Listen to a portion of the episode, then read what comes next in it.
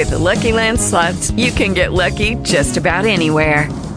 This is your captain speaking. Uh, we've got clear runway and the weather's fine, but we're just going to circle up here a while and uh, get lucky. No, no, nothing like that. It's just these cash prizes add up quick. So I suggest you sit back, keep your tray table upright, and start getting lucky. Play for free at LuckyLandSlots.com. Are you feeling lucky? No purchase necessary. Void where prohibited by law. 18 plus terms and conditions apply. See website for details.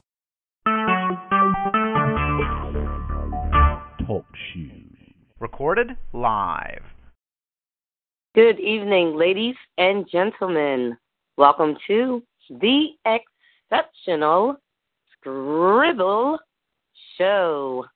I am your host, Sage the Poet, and it gives me great pleasure to come before you once more on this platform.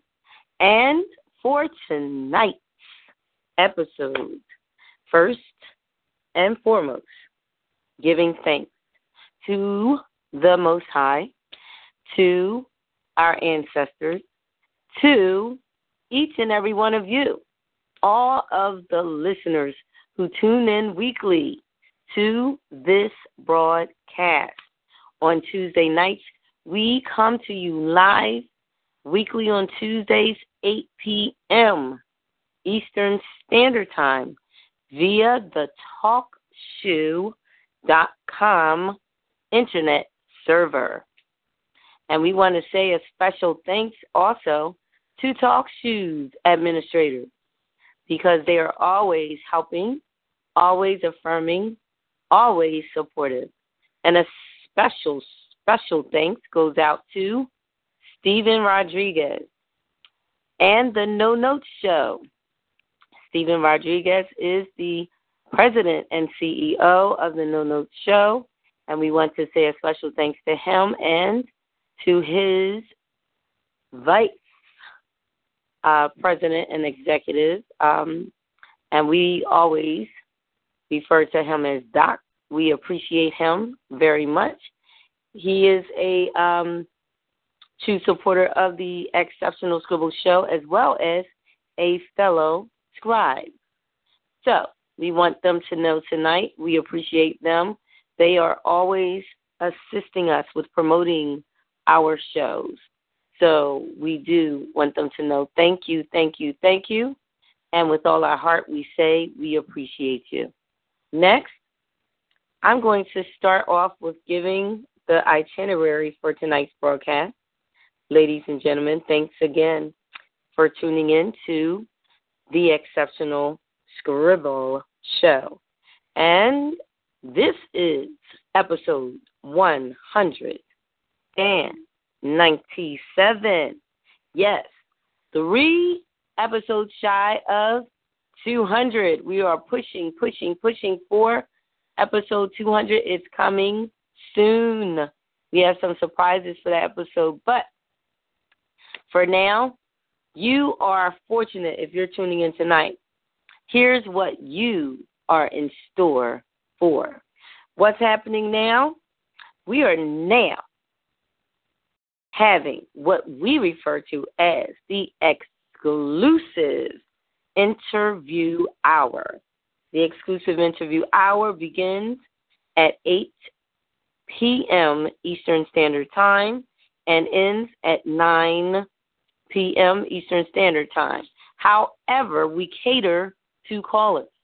So sometimes the exclusive interview hour has and will extend beyond just one full hour. But note this if that is to occur, it is going to prove to be an enrichment forum no one will want to miss out being a part of. So I'm going to urge you right now if you can acquire a notepad or notebook, uh, your iPad, whatever you can grab, so that you can engage in serious note taking. I promise you this you will want to do that because we have a special guest and feature artist in the spotlight tonight who is well versed. Yes, well versed in the genre of literature that she is an author of. So let's begin. Here's what's happening tonight. The feature artist in the spotlight is published author Ms. Sherese Francis. And here are the show details for everyone. Our topic for tonight is fiction poetry with an infusion of ancient African relics. Celebrating culture to promote self esteem. Our focus for this enrichment forum tonight is Sherese Francis's book, which is entitled Lucy's Bone Scrolls The Black Speculative Mystery School. And for those that do want more information, it is a chapter book. The genre is classified by the published author as Afrofuturism slash Afro Surrealism. Poetry, this is poetry and fiction, ladies and gentlemen. So keep all of that in mind because that will even help you when jotting down a few questions that you'd like to ask this intriguing scribe or writer. Another thing, the publisher of this book is Three Legged Elephant Publishing. And the release date, the book was published, is August 7th, year 2017. So this is a book that has recently become public. Okay? Its launch was August of last year, ladies and gentlemen. So we definitely want to push and promote sales of this book. We want to get many people aware that this good literature exists and it is accessible to them. You will find out more details about the book as we move ahead in the interview, ladies and gentlemen. So hold tight to your seats and just just, you know, bear with me. I want to kind of take you on a journey tonight. So we're going to take this slow. We're not going to rush ahead. Also, this is what our enrichment forum context will be tapping in or gaining access to the divinity within you, otherwise known as black gold or God, ladies and gentlemen. Ooh, so we're going pretty deep tonight. This is not your surface, okay, just surface discussion. We believe in having in depth dialogue and in depth discussion on this platform. So there will be a lot of good, good pearls of wisdom shared with you this evening. So make sure that you you are ready to take notes. Now is the time. Get what you need so that you can take notes, ladies and gentlemen. About the feature artist, this is just a brief profile and a brief bio. The feature artist, Ms. Sherese Francis, is an Afro Caribbean American, a New Yorker, a writer, a poet, a blogger, a literary curator. Hmm, sounds interesting, right? but there's so much more. That's just some, just a little information about her. Also, she is the founder and manager of J Expressions and the advisor and community liaison at Queen's Book Festival. Also, she is the founder at Futuristically Ancient. Now, without any further ado, ladies and gentlemen, I am now rolling the red carpet and turning the spotlight onto the special guest. Yes, you heard me correctly, special guest. And feature artist in the spotlight for episode 197 of the Exceptional Scribble Show.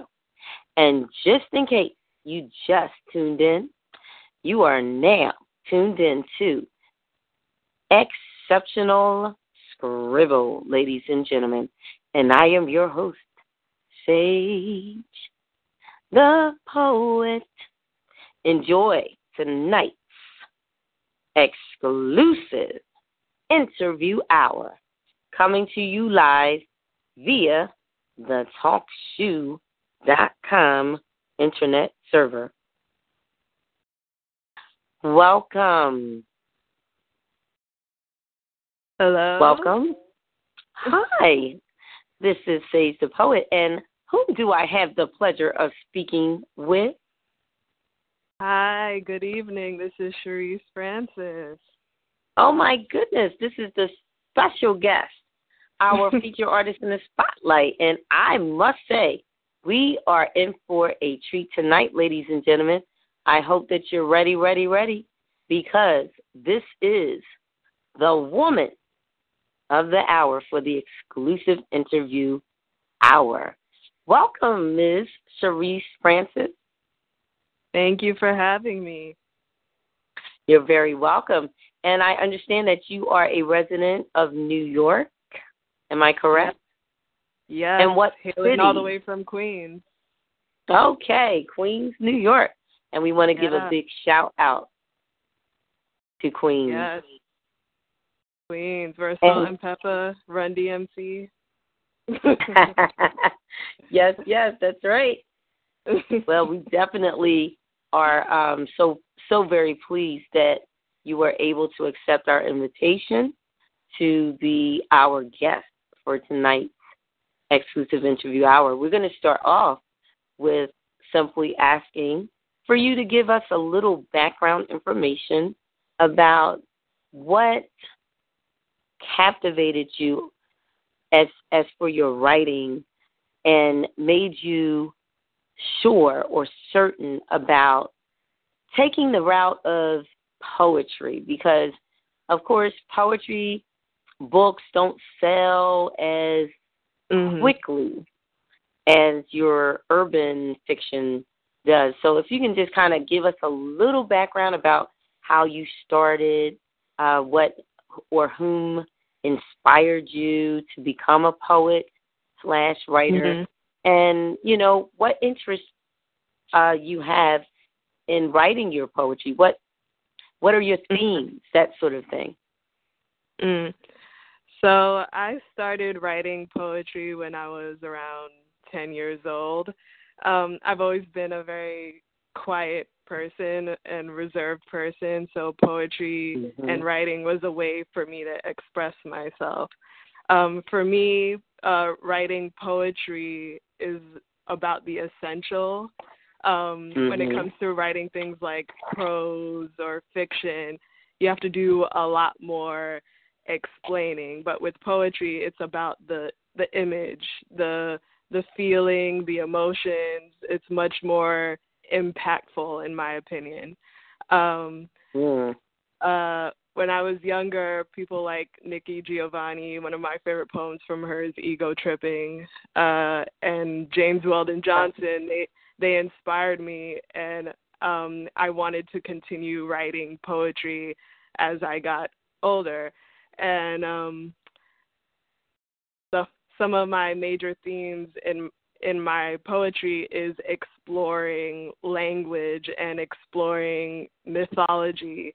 I love um, exploring myths and exploring um, the ancient wisdoms of myths and looking at the divine from different perspectives of different cultures from around the world. And also, um, one of my writing processes is looking at the roots of words, and through the roots of words, seeing different cultural interactions and histories that are packed into words we use every day. So, a lot of that influences my writing of poetry. Wow, outstanding. Um, in reference to, uh, you mentioned about etymology, the study of the origin and roots of words. Mm-hmm. Um, and, and, and as far as your higher ed education experiences are mm-hmm. concerned, uh, what did you major in, and or what courses uh, would you say um, basically attributed to you discovering or your self discovery about uh, your writing um, abilities and, and just that assurance, you gaining that assurance that writing was the path for you to mm. take as well. Mm. So um, I went to Baruch College in Manhattan, and I majored in a combined major of music and journalism slash creative mm. writing. Yeah, so I originally wanted to do music journalism because I love music and that's one of my major passions. But eventually, okay. the creative writing kind of pulled had a stronger pull on me. But um, taking those courses uh, kind of also helped to shape my writing as well. As I said, I love words and I love language, so I believe there's a musicality to language, and so I love to play with words. I love to play with the sounds of words a lot in my own mm-hmm. writing, and um, and I love to do a lot of research and investigation. As I say, I love etymology, so that you see the journalistic side of my writing as well. Mhm. Yeah. Wow. Okay. Well, I tell you, um, I can see there's a a very uh, distinct pattern in regards to your studies and what your uh, uh, talents or uh, hobbies and passions are. Everything's interwoven, it, it seems. Um, mm-hmm. Um, and as far as the musicality concerns, I guess I'll just ask this question. Um, do you sing? Are you one who can read music? Um, and are you a musician? And if so, what instrument do you play? Uh, I wish I was a musician. I actually don't play any instruments really. Um, okay. I do sing a little bit, uh, but mm-hmm. not really professionally. Um, I just love listening to music. I love music history, especially um, um, classic um, oldies music like uh, soul music, funk music. One of my favorite groups is Parliament Funkadelic. Um, and I love okay. Mother, Mother's Finest as well, a funk rock band. So I do have a passion for like listening to music and researching its history. Yeah. Wonderful.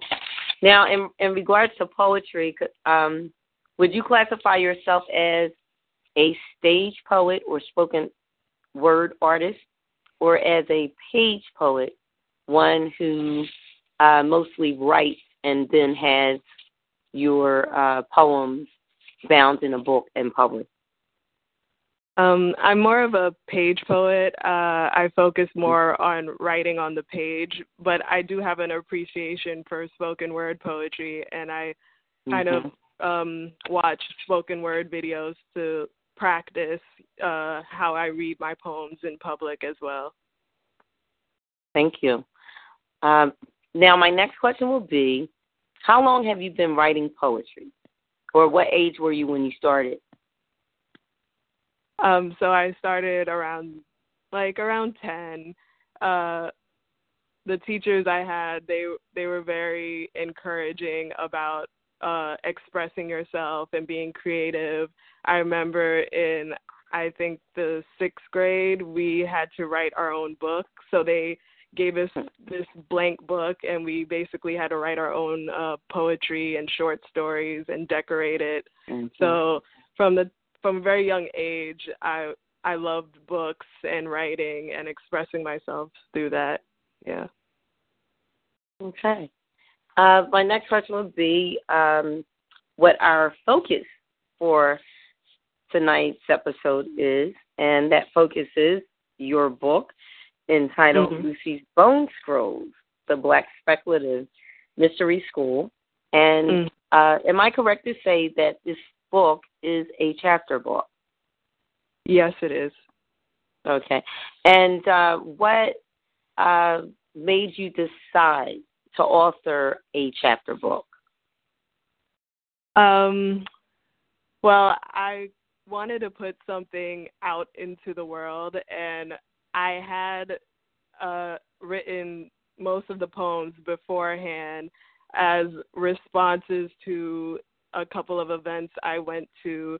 Uh, it was an Afrofuturism conference I went to in 2015, and then an exhibition I went to called Black Magic Afro Past Futures. And so I had written about 10 poems in response to those two events, and I had posted them on my blog. And I knew that I wanted to do something with those poems eventually, so I ended up creating a handmade book that's a precursor to the book I have now. And um Mhm. that I have in my mobile library. So I had that book, but I didn't know what to do with it, so I kind of put it aside for a while. And then I met Malcolm Boyd from Three Legged Elephant uh, Publishing. Oh, okay. And, yeah, and he asked me if I had anything published, and I didn't ha- have anything at the time. So he asked me if I wanted to publish something. So I thought, why not take these poems that I had written and make them officially into a book? Yeah. Mm. Now, in reference to the publisher, uh, Three Legged Elephant Publishing and the CEO of Three Legged Elephant Publishing, uh, Malcolm Boyd, uh, did he uh, read your, your poetry first, or was he privy to hearing you doing a public reading when he uh, inquired concerning you having your works published?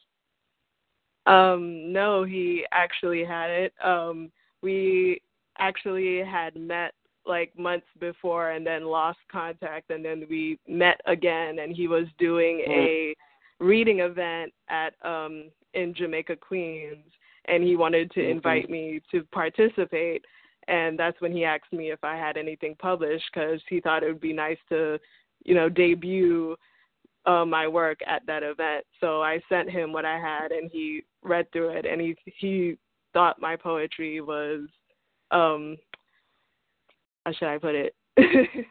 he thought it was very Mhm. interesting and compelling. So he, Mm. he was was on board for publishing it. Yeah. Now I'm going to ask in reference to your book, Lucy's Bone Scrolls, The Black Speculative Mystery School. Uh, is there a target audience or a specific age group that you are catering to with your writing style as well as the um, content? Um, I think the book can cater to a mostly adult audience. Um, I do have like one curse word in here. um, Mm-hmm. um, it's for everybody who wants to, you know, engage, who wants to engage with it, who wants to engage with the truth that's in it. Um, Mm-hmm. I, I think like since I'm a black woman, a black woman would feel connected to it most because especially since the cover of the book has um Lucille Armstrong, uh Louis Armstrong's wife on it, her sitting under the the Sphinx. So Yeah. I think black women would really connect to that image. So yeah. Mm-hmm. Wonderful. Excellent. And um, I do want to say kudos to you in your uh, illustration choice for the front cover of your book because I thought that was uh, very captivating to look at and to behold and see when I saw Thank the you. front cover. It it drew me in. It made me want to inquire more about the book. So, uh, good a job well done as far Thank as your you. choosing of what you wanted to illustrate. Now, in reference to, um, I would say, in reference to, uh, um, culture, okay? Because we Mhm. know uh, culture encompasses much. You know, it, it's it, it's uh, witnessed in so many diverse ways, and it, it's something that identifies a people. Uh, Mhm. What would you say about the book uh, that you find it, it it's it's most or more praiseworthy in its efforts to celebrate culture in general?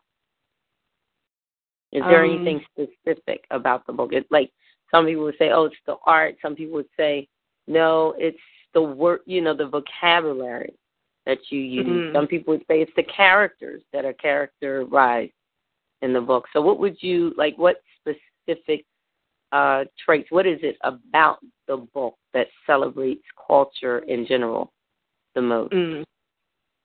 Um, I would say it's references to uh, history of people of the African diaspora, um, Mm. and also since I my most of my work is in Afrofuturism, um, pulling in threads of Afrofuturism into it. For example, the first poem uh, that I have called Narrative Technology. It mentions Octavia Butler. Um, Mhm. it um, it mentions how our stories as Black people are used to fight back against white supremacy and um, to shatter it so we can show our own stories and show who we are to the world. Um, I Mm. make references to uh, the Nat Turner Rebellion in one of my poems in there. Um, I honor victims who were who were lynched in the past in one of my poems. So a lot of that history is brought into my book. Yeah. hmm Um, as far as branding goes, would you consider that you have already branded your work in general?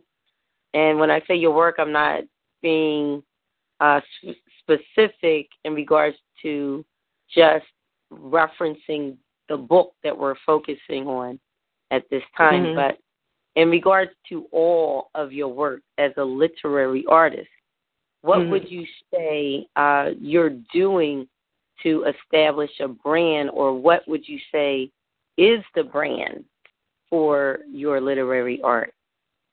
Mm.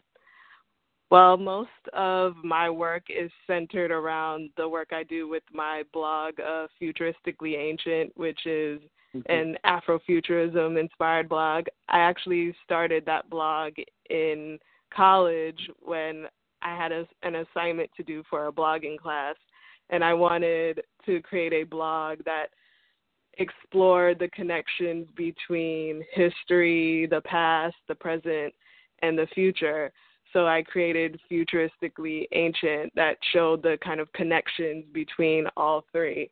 And so a lot of my work is focused on those connections. Um, for example, one of the major themes of my blog is Sankofa, which is a West African Adinkra uh, symbol that means in order to move forward, you have to go back and get what you need.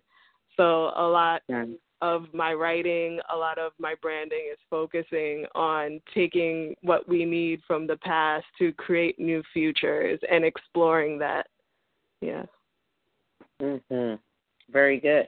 Now, in reference to, there are several things that I shared uh, when giving a brief profile, a description about you.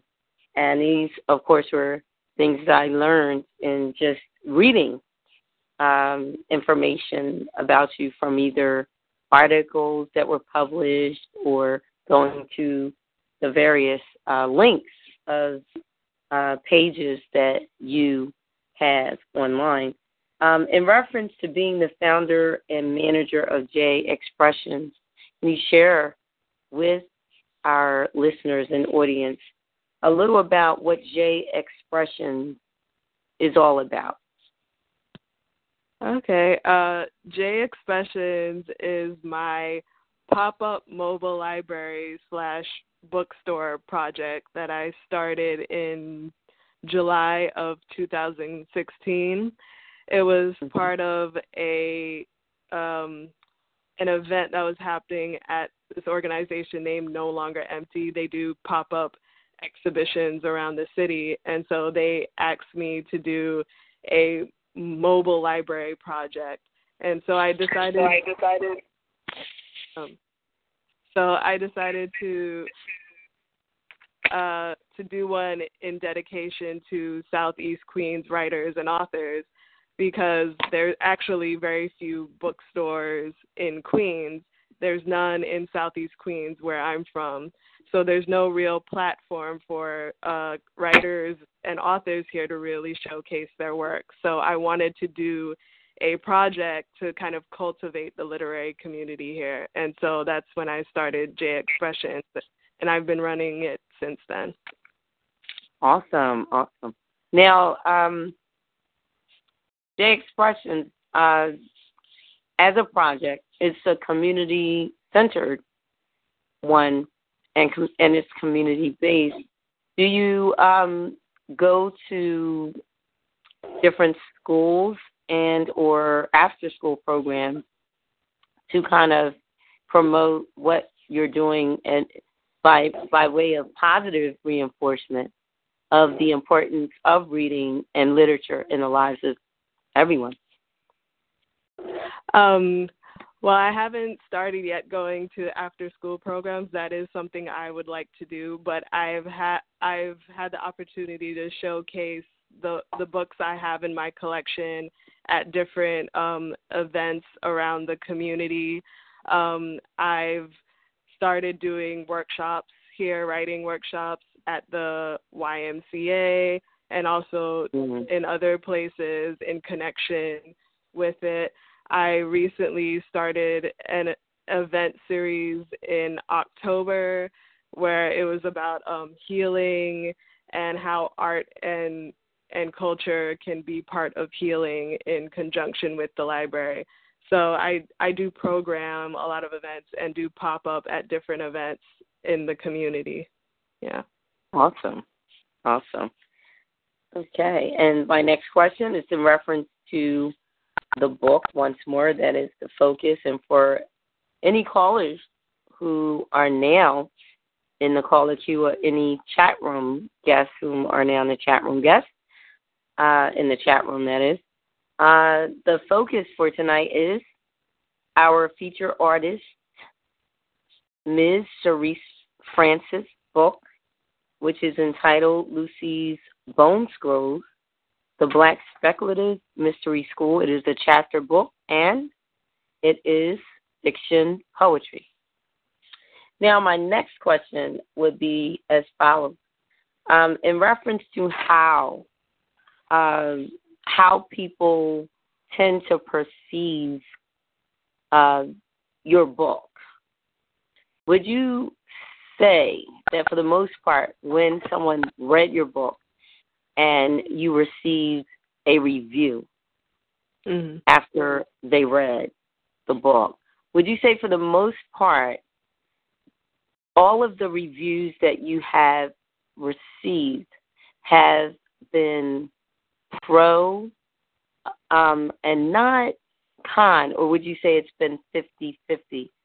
Uh, do you find that people are more receptive to the genre that you write, or do you find that people tend to be skeptics or maybe critics about the genre that you write or wrote this particular book in? Um, I've actually had um, all positive responses to the book. I think people are pulled in by my writing Mhm. style. Um, some people have um, noticed how I like to play with words, and they find that interesting. They, I've been Mhm. told that my writing makes them think on a, a deeper level. So Okay. I haven't actually had any bad reviews, which is a good thing. Okay, wonderful. Um, and uh, I hope that will continue on. I'm sure that uh, you'll get even more reviews as more people are reading the books. Um, now, once more, is it for a mature audience only? Would you rate your book as such? I wouldn't say it's only for a mature audience. Um, uh, many of the poems can be read by younger people. Um, there's only one poem with a curse word in it, um, but in but in general, like most people can read the book. Oh, okay. Now, in reference to gender, do you find more males are reading this book or more females, or is it a an even kill on both? Um, well, so far the people who have bought the book are mostly women. Um, but when I've read the book in public, uh, I've had some men who liked what I wrote too. Yeah. Mhm. Um, now, for the majority of the poems in your book, would you see? Would you say that you wrote them and the tone that you used was more of a pleasant tone, or were, or are the majority of the poems kind of uh, with a voice of one that maybe is scorned, like a woman scorned? Uh, Hmm. Could you kind of share that as far as descriptive uh, language and, and tone are concerned? Mm. Uh, I think the tone would be that of someone who's confident and who's trying to um, declare their voice to the world, um, which is kind of funny because I see myself as as a shy person who's kind of who's quiet, but when I read the poems, my voice comes out a whole lot more. So um, it's not really one of anger, um, but more of just I'm I'm here and um, I want to be heard kind of tone. Yeah, Oh, okay. yeah. So it, it's definitely something that would salute the coming out moment for Mm-hmm. a girl, I guess, transitioning into being a woman, or a lady that maybe was more of, like you said, like a wallflower, not as outspoken. Spoken now, they're, uh, Mhm. you know, they've discovered themselves and their voice, and they're ready for um, the world to know who they are, breaking out, like a breaking out of um, the shell per se. You know, Yeah. no no more hiding, being that caterpillar, but now you're this glorified butterfly Mhm. for the world to see, right? Okay. Okay. I I definitely commend you on that because I think that's important because um especially for women, I don't want to seem like I'm being uh pessimistic in my outlook on America or anything like that. But this Mhm. nation has been one that has been more of a patriarch or Mhm. having more of a patriarchal rule, Mhm. um, you know, and governorship.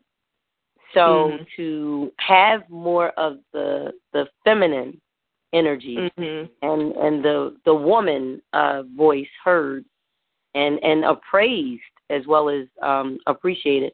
I think that that's Mhm. so important in literature as well, Yeah. and especially literature that celebrates culture and and the culture of African uh, people. and Mm. um, women of the African diaspora. So I commend you on what you Thank have you. achieved in that regard. You are so welcome. We have a caller in the caller queue. Welcome, caller. Hi, Duchess. Fran. This is Warriors Queens of Port Thelman. All right, this is my co-host. Yes, welcome, welcome. We have our uh, feature artist, Ms. Sherese Francis, in the spotlight, and what I'll do is I'm going to pass the mic to my co-host. She may have some questions for Ms. Sherese, and um, I'm going to just sit back and enjoy for a moment. Hello. Hi, Mr. Sherese. How are you? I'm fine. How are you? I'm coming along too. Thank you. I was uh, listening to you and Duchess Brand, you know, the hostess for the Exceptional Scribble Show, as well as the producer, you know, talking about your book. And when you were talking about the um, the critics, you know, you've done your job. hmm mm. Now I'm going to ask Lord. you, uh, co-host Warrioress, uh, Queens of Port Thelman, in reference to I don't know how much you read into the um, the feature artist in the spotlight uh, bio, uh, as far as the information that was shared on the event page and on our fan page, uh, the Exceptional Scribble Show fan page. But um, I did want to ask you, Mike, you have any questions about the genre selection of her book or even the composition of her book? She has achieved something that very few achieve as for um, creating a chapter book of fiction poetry, which is under the genre of F F. Wait a minute, let me get this right because I don't want to misquote. um, one second here. It's under the genre of Afro surrealism and Afro Afrofuturism. Mhm. Uh, yes, I was looking at the genre, and surrealism I was uh, familiar with, but the Mhm. futurism, you know, I am not. So I've heard of the term, but I just didn't really understand it. Okay. Uh, yeah. So uh, Afrofuturism is is what I call a new term for something that has been around for years. Um, it's basically uh, explores uh, speculative fiction, which is um, science fiction, fantasy, uh, magic realism, uh, mythology, uh, Mhm. mysticism through the lens of the African diaspora. Yeah. Uh, yeah, that's a good viewpoint. And under my next question is under uh, for the enrichment forum, tapping in or gaining access to the divinity within you, also known as black gold or God. Mm-hmm. Yeah. Hello? Um, Oh, hello. Um, Hello. Caller, I believe you're just uh, coming in on the caller queue, so I'm going to ask if you would just um, give us a few more uh, seconds. We have another caller ahead of you, and Okay. we'll be right to you next. Okay? No problem. All right. Thanks for calling as well. Go right ahead. Hello? Okay. At this time, Yeah. uh, the feature artist is answering a question. Yeah, so um the black divinity um so uh for me it, uh, my writing explores the divine feminine. Uh growing up I grew up in Pentecostal church and in church you were always taught that God was uh, a male and sometimes it was even implied that God was a white male and so I didn't Mhm. see the divine as looking like somebody like me. So um, a lot of my writing process is exploring mythologies, ex- is exploring Mhm. spiritualities and Afro diasporic religions, where um, the divine is pictured to look like someone like me. So, mm-hmm. and that has helped me to gain my confidence in myself, to really put myself out there into the world because I mm-hmm. see the divine in myself. So mm-hmm. I do believe it's important to see that in our work and in our writing. Yeah. Mhm. Yes, I you know understand. I can relate because I write urban fantasy slash mythology myself, mm-hmm. and what I've done, you know, I have gods and goddesses in my story, and I've made them, you know, diverse. Mhm. Mhm. mm Yes, and uh, they are. When I say diverse, let me put it, you know, even more clearly, is that they are non-whites, mm-hmm. and some are and some are animals. Mm. Mm-hmm. It reminds me of Aesop fables. mm-hmm. Yes. Thank you. Thank you for that reference. Yeah. Now, I'm sorry. Go on. Fun. You know, regarding Aesop's fables, the only story I know from there is the hare and the tortoise. mm. Yeah, no, it's fascinating that like if you actually study Aesop, that um mm-hmm. his name meant possibly Ethiopian and that he was a mm-hmm. black storyteller. So mm-hmm. a lot yeah. of his um storytelling comes from, you know, an African base. So mhm. Yeah. Yes. Yes, there's a lot of um Swahili, I believe, uh proverbs with mm-hmm. um you know their uh they, the usage of animals uh mm-hmm. to give wisdom mm-hmm. uh wise um counsel in in the tales is is quite um prominent and it does mm-hmm. put you in mind of the Aesop's fable so you can tell where he had the um I guess you could say the grooming into writing the fables and using animals because a mm-hmm. lot of the proverbs um, that are African proverbs do mm-hmm. have animals as the main uh, characters in them. Mm-hmm. Uh, we do have a caller on the on the call in the call queue uh, from California. Welcome. Please introduce yourself, and if you have a question, feel free to ask, or if you just have a comment in response to something that was already mentioned, feel free to share. Welcome. I wonder, are you speaking to to me? Because you said there was someone ahead of me. Oh no, it would be you. you were okay. the one waiting when you called in. Someone was ahead of you, and now no one's ahead of you. So you can ask your question or just uh, introduce yourself first. And if you are an artist, please uh, share the discipline and form of art by which you are creator of. We'd like to celebrate you. Thank you.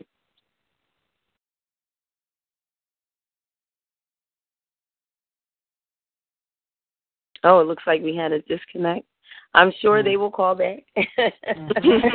um, so in the meantime, I will just allow for our um, we have the co-host of the Exceptional Scribble Show one. If you have another question or a comment, Hello. and Oh, wait a minute. Hello? I'm sorry. Hello? Hi, I have a question. Oh, yes. Are you the caller from New York? Because I did see New York in the call queue and then I didn't see it. Are you calling from New York? Yes, I am. I just happen to be on public transportation, so I've been muted for most of your call, but I've been listening. Oh, and oh, sure. actually Thank two, you. actually, Thanks there's two calling. questions. The first question is where does Miss Francis see herself in the future? I mean, some art, some authors are looking to outsell Stephen King, and then some people don't care. So, what is her goals? And then the second question is, where can I pick up your book? Because in, I was in Barnes and Noble, and they looked at me like I was crazy.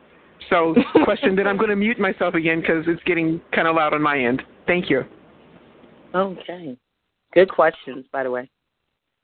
Ah, um, so in the future, I see myself as um, having published several books. Uh, I recently finished another chapbook as well as a longer poetry manuscript that I've been sending around.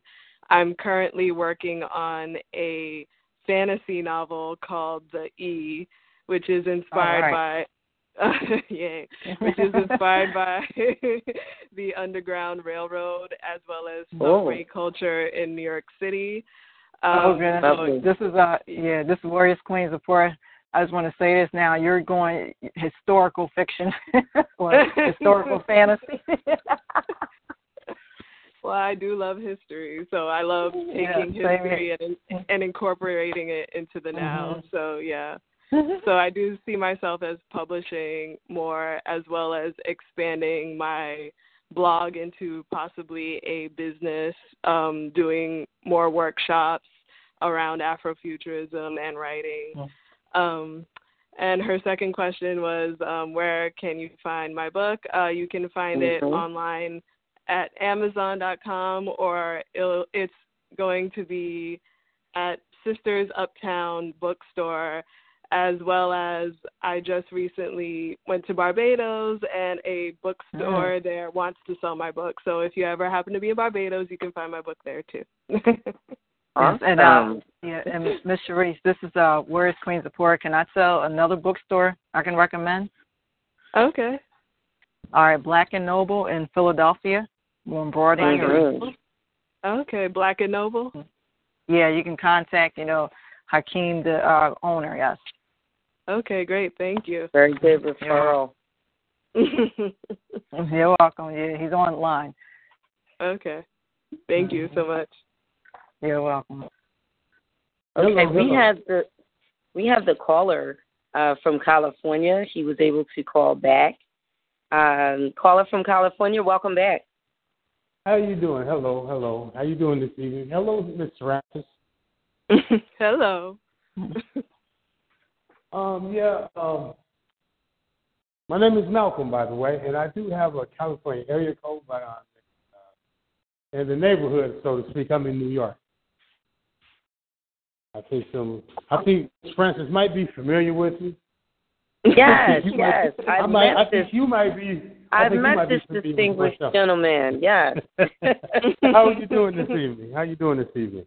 I'm on set of a shoot right now, and I have a few minutes okay. in between what I have to do. So I figured I'd call in. I knew she was going to be on. Oh, that is so generous and kind and oh. thoughtful. well, I want to say something to you, Malcolm. I want to thank you for accepting this author and her book to become a part of your publishing company family. I think she is an amazing literary artist, and I look forward to what will be produced in the future by her. And I'm I'm really pleased with this partnership you have with her. I think it was it was definitely the right thing to do, and I'm glad that you saw well, you know, doing it, it. You know, it, it was after you know she introduced me to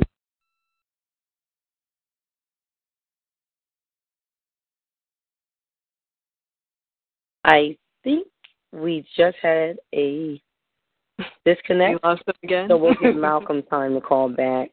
It yeah, he's he's on the West Coast, so of course like you said, he's on the set right now. He's shooting a movie, I think. Um, mm-hmm. So yes, so we do appreciate him even considering to call in and to mm-hmm. support um, Miss Sherese Francis, one of the authors that his publishing company has published.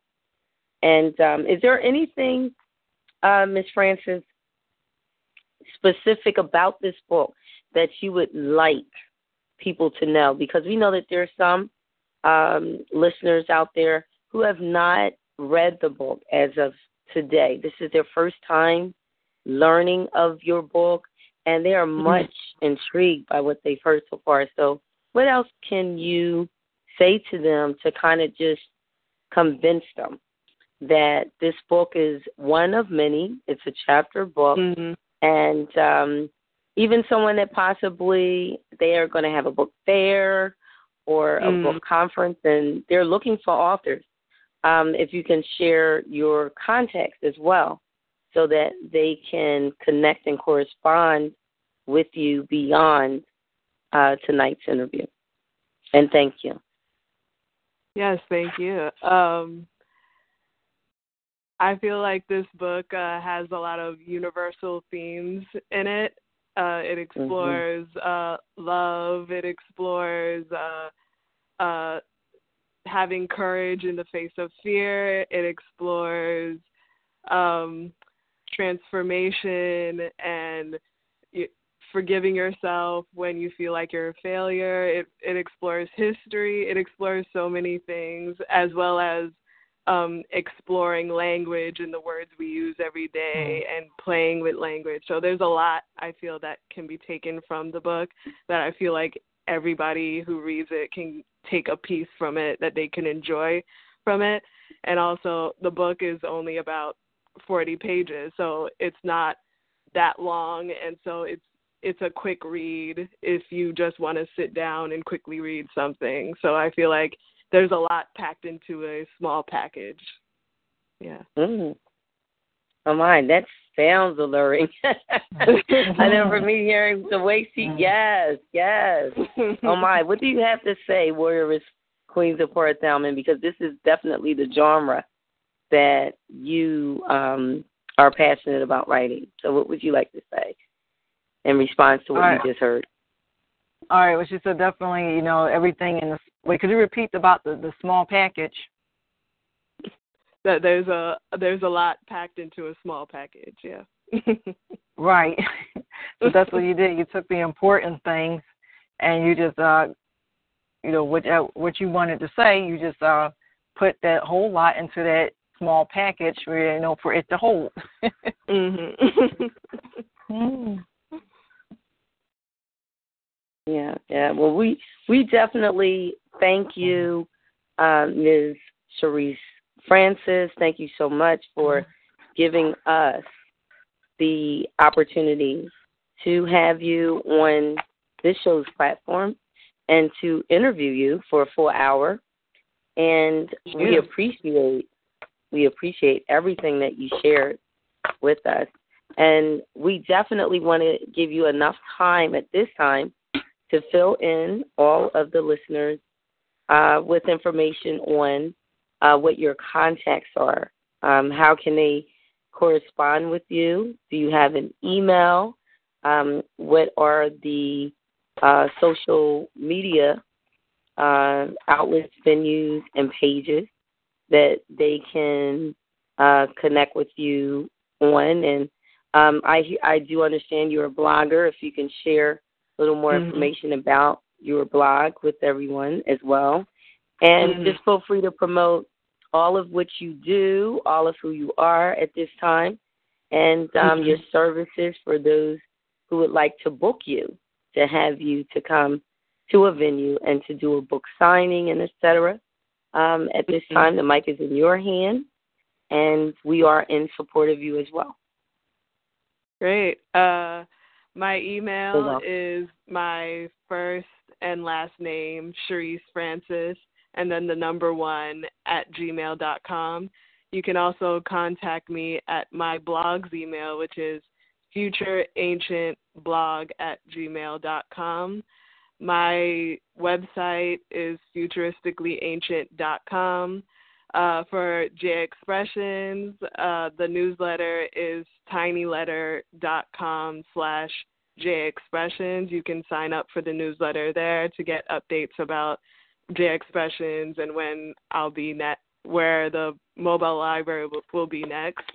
Um, for Twitter, you can follow me at a future ancient, uh, also at a um, at J Express Books, and I'm also on Instagram um, at a future ancient and J Expressions Bookshop.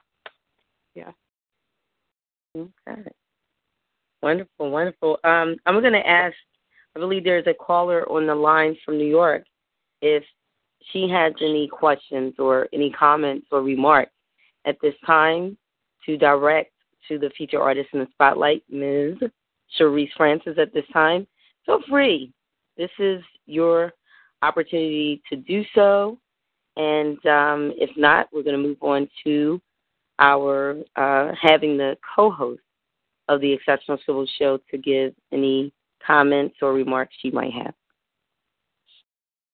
Uh, this is New York, and like I said, that's kind of loud on this end, so I will happily turn it over to your co-host. Okay. Well, thank you for calling in. All right. Well, at this time, uh, Warriors, Queens of Port Thelma, did you have any comments or remarks for Ms. Sherese Francis?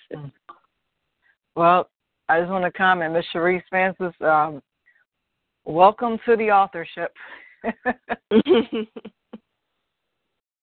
Thank you.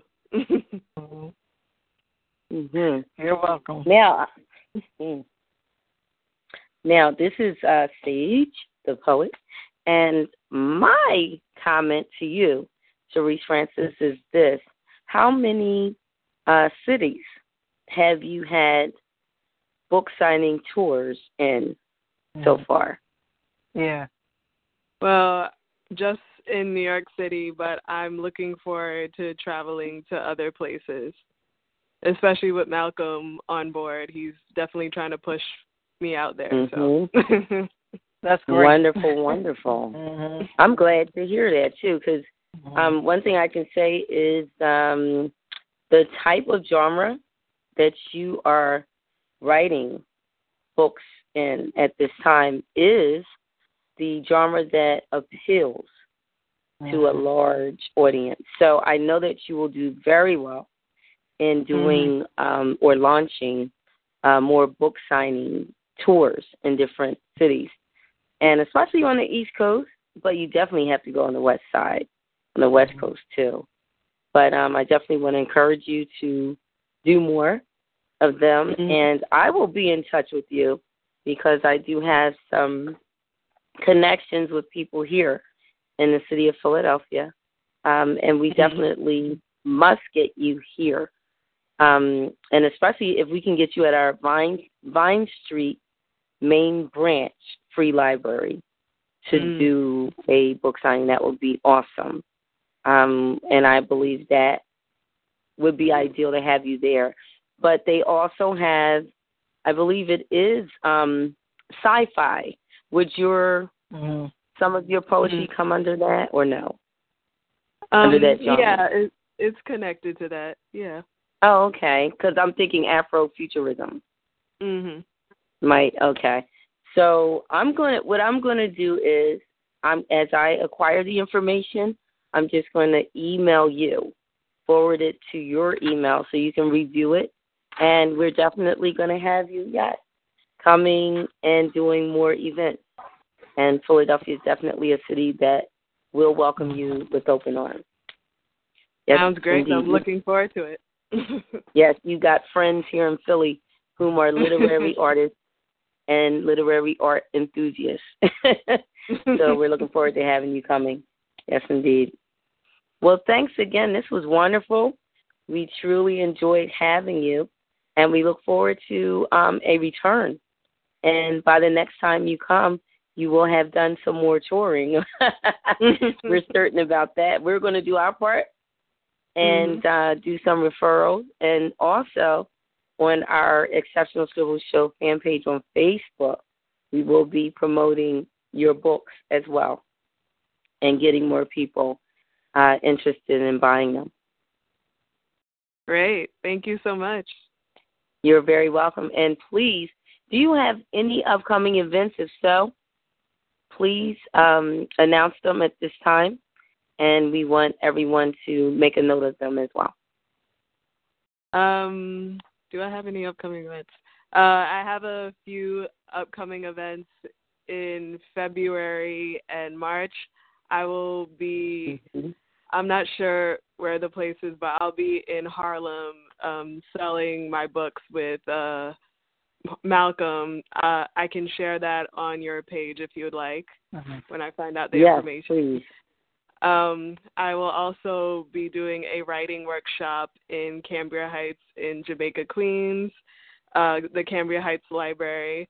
Um, and I will also uh, be uh, doing a panel discussion at Queens Library in March, on March 10th. So, yeah. Wonderful. Excellent. Well, we're excited for you. We're excited for you. We know that you have uh, great things in store. Continue to move in the direction that you are going because you are definitely on course.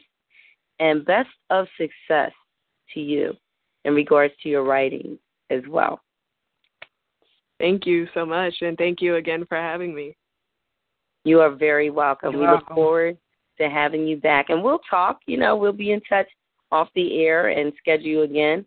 We like to give our guests a second uh, time around. That's what we call it when we have them to come back as a return guest, special uh, guest, and feature artist in the spotlight.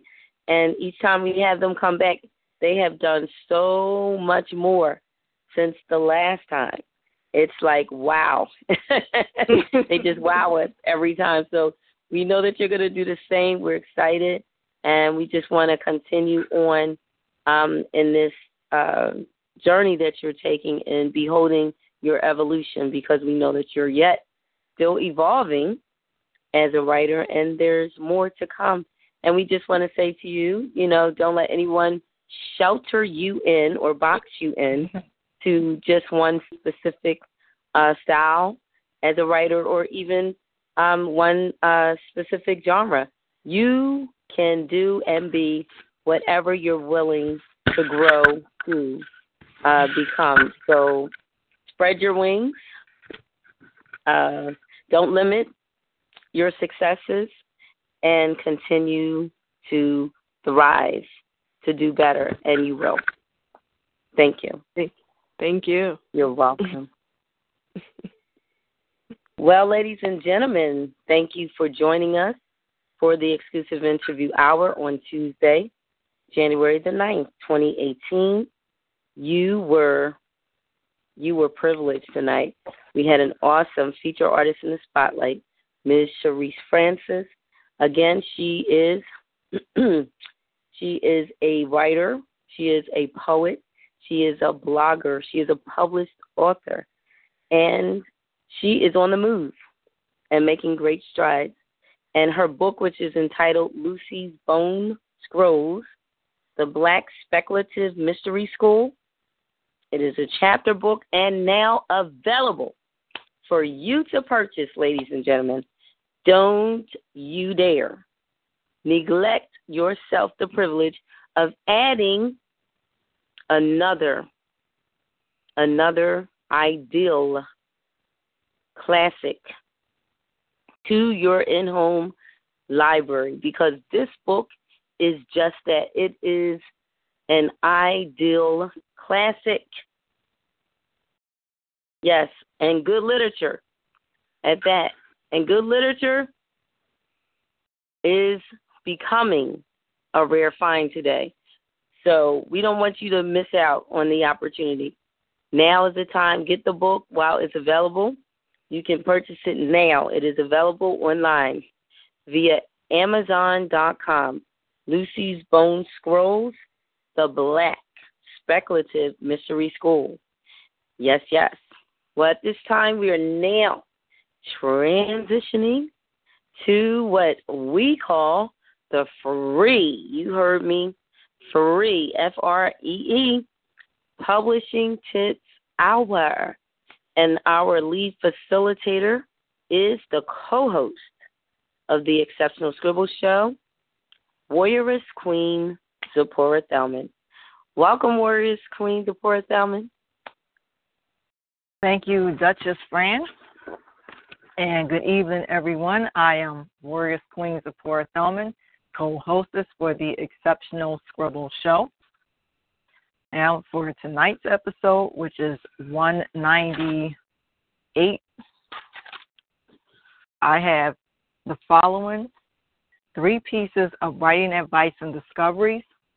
But before I introduce them, or rather tell them, I want to say a quote from Toni Morrison, which is the following If there is a book that you want to read, but it hasn't been written yet, you must be the one to write it.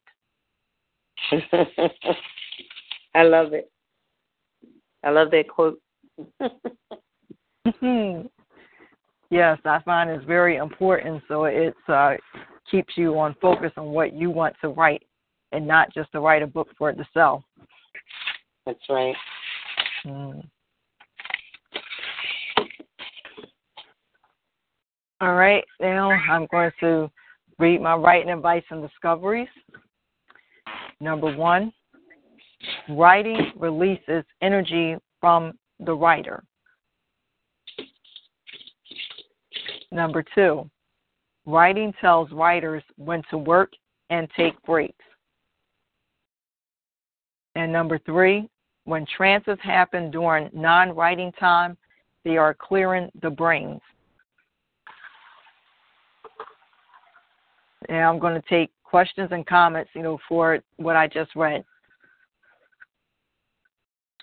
Okay. Well, are there any questions? Anyone on the call? Does anyone on the call have any questions pertaining to the information that was just shared? Okay. Well, then, Warrioress Queen Zipporah Thelman, carry on. Alrighty. Now, the next section is the publishing info, and I'm going to read from Wikipedia about the business. Publishing is the dissemination of literature, music, or information, the activity of making information available to the general public. In some cases, authors may be their own publishers, meaning originators and developers of content also provide media to deliver and display the content for the same. Also, the word publisher can refer to the individual who leads a publishing company or an imprint, or to a person who owns slash heads a magazine.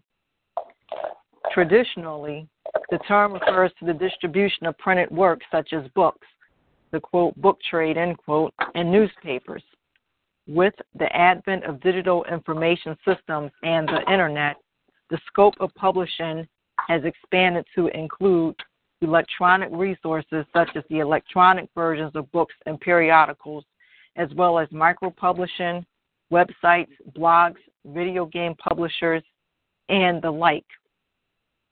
Publishing includes the following stages of development acquisition, copy editing, production, printing, mm. and its electronic equivalents, and marketing and distribution. Mm-hmm. Publication. Publication is also important as a legal concept. Number one, as the process of giving formal notice to the world of a significant intention, for example, to marry or enter bankruptcy. Number two, as the essential precondition of being able to claim defamation that is, the alleged libel must have been published. And three, for copyright purposes, where there is a difference in the protection of published and unpublished works. There are two categories of book publisher. Number one, non paid publishers. A non paid publisher is a publication house that does not charge authors at all to publish their books. And two, paid publishers the author has to meet with the total expense to get the book published, and the author has full right to set up marketing policies. This is also known as vanity publishing. Now, I'm going to stop here mm-hmm. for the introduction, and the rest of the article is for the audience to read. Any questions or comments? You said a lot. I don't know about anyone else, but in reference to listing several uh, things that publishing consists of. Mm-hmm. Uh, one was copy editor or editing. Um, there are some people that do copy editing uh, mm-hmm. from a professional writer standpoint, not um, and particularly the creative writing side. So if you can kind of further expound on the copy editing of publishing, uh, I guess, fiction, uh, what that would entail, that would be much appreciated. All right, sure, Duchess Fran. So here's the definition for copy editing, which is uh, two words but it's also used as uh, one word. Copy editing, spelled C O P Y, um, second word E D I T I N G, parentheses also copy editing, you know, copy dash editing, or copy editing, which is one word, sometimes abbreviated CE, lowercase c, lowercase e, is the process of reviewing and correcting written material to improve accuracy, readability, and fitness for its purpose, and to ensure that it is free of error, omission, inconsistency, and repetition. In the context of publication in print, copy editing is done before typesetting and again before proofreading, the final step in the editorial cycle. In the United States and Canada, an editor who does this work is called a copy editor. An organization's highest ranking copy editor or the supervising editor of a group of copy editors may be known as the copy chief, copy desk chief, or news editor. In book publishing in the United Kingdom and other parts of the world that follow British nomenclature, or nomenclature is a system of names or terms or the rules for forming these terms in a particular field of arts or sciences. The term copy editor is used, but in newspaper and magazine publishing, the term is sub editor, one word, or sub dash editor, commonly shortened to sub. The senior sub editor of a publication is frequently called the chief sub editor. As the prefix sub suggests, copy editors typically have less authority than regular editors. In the context of the internet, online copy refers to the text content of web pages. Similar to print, online copy editing is the process of revising the raw or draft text of web pages and reworking it to make it ready for publication. Copy editing has three levels light, medium, and heavy. Depending on the budget and scheduling of the publication, the publisher will let the copy editor know what level of editing to employ. The type of editing one chooses, light, medium, or heavy, will help the copy editor prioritize their efforts. All right? And the rest of it is for the audience to read. Mhm. Mhm. At this time, I just want to acknowledge all the guests whom have joined tonight's platform. And I am, of course, Sage the Poet, host of the Exceptional Scribble Show, and you are now tuned into the Exceptional Scribble Show's free publishing tips hour. If you have any questions, any, I mean any questions about publishing, your questions can extend from having them pertaining to what is the difference between the traditional publishing route and the self publishing route. And what are the benefits per each? Any type of questions that you may have, feel free to ask them. Why? Because we have an expert on the panel tonight, the lead facilitator, who is the co host of the Exceptional Scribble Show. I am speaking of her, and I am also promoting her at this time. Warrioress Queen Zipporah Thelman, because she has proven to be well versed in publishing information and knowledge. So if you have any questions, feel free to type them. If you are in the chat room, you can type in those questions. You will obtain the answers that you need. Um, it is really important, ladies and gentlemen, that we know the things that are essential to becoming successful as a published author and writer. And if you know the things that you should know prior to choosing which entity you want to publish your work, You will not lose. You will not lose money. You will not lose sleep to a certain extent. You will gain, gain, and win. And that's what we want for you.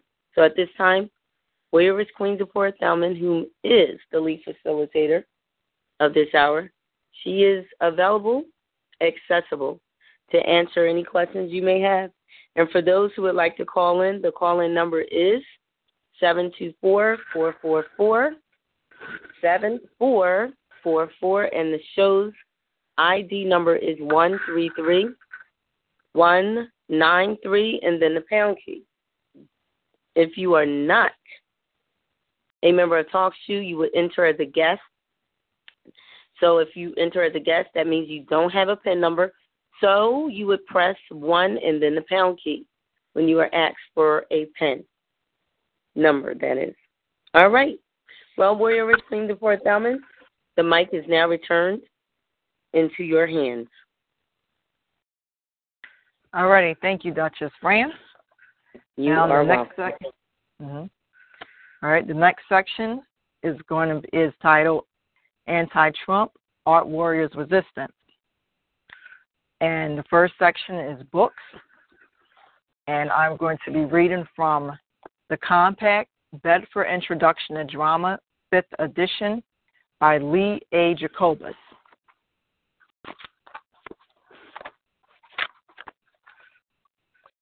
And I'm going to page 544.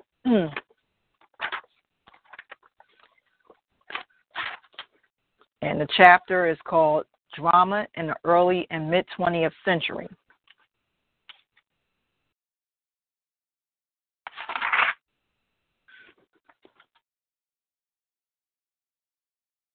All right, so I'm going to start at, let's see, page five, start the word.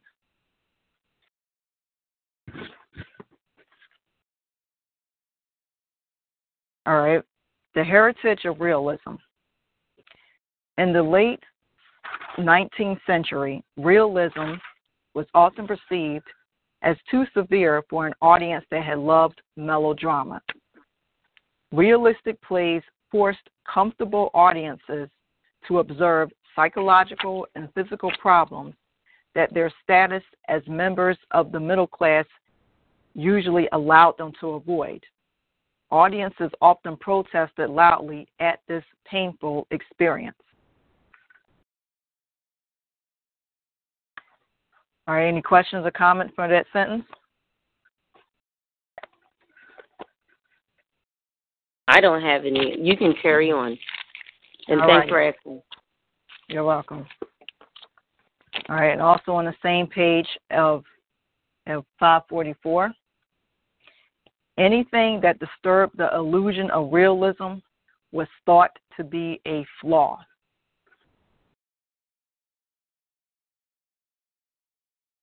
Hmm. Mhm. Repeat that, please. Thank you. Sure. Anything that disturbed the illusion of realism was thought to be a flaw. Mm, that's interesting. Anything that disturbs the illusion of realism was thought to be a flaw. Hmm. Keep keep reading. All righty. Moving on. You're welcome. Reality's definition the world or the state of things as they actually exist, as opposed to an idealistic or notional, which means existing only in the theory or as a suggestion or idea. The end of the definition, idea of them.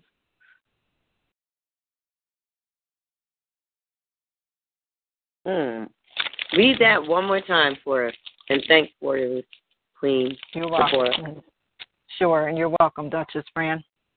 Reality's definition the world or the state of things as they actually exist, as opposed to an idealistic or notional, the word notional meaning existing only in the theory or as a suggestion or idea. That's the end of the definition for notional. Idea of them. hmm And you can continue on. All right. The message and realism plays is reality governs planet Earth.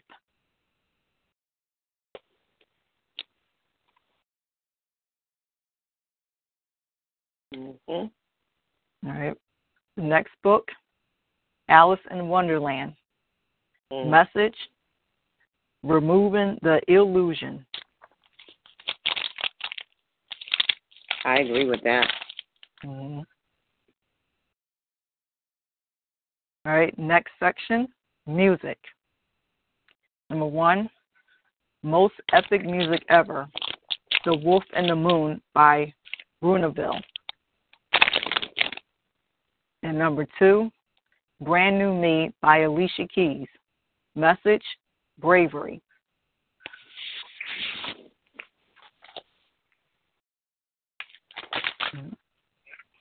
All right, next category film. Bright with Will Smith. Message a noun that can destroy or unite.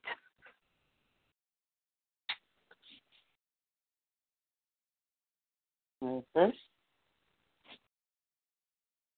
All right. The next section is a show, which is 911, and I'm going to read it you know, from the uh, phone online.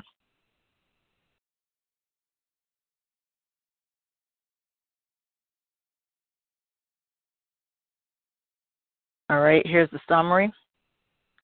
911 is an American procedural drama TV television series created by Ryan Murphy and Brad Falchuk, which follows the lives of Los Angeles first responders, cops, paramedics, firefighters, and dispatchers. The series premiered on January 3, 2018, on the Fox network during the 2017 18 television season. Produced by 20th Century Fox Television, the series will see Tim Minear, Minear and Bradley Buecker as executive producers, with Minear, also being a showrunner and Buecker directing the premiere episode. And it stars Angela Bassett, Peter Krause, Oliver Stark, Aisha Hinds, Kenneth Choi, Rockmond Dunbar, and Connie Britton.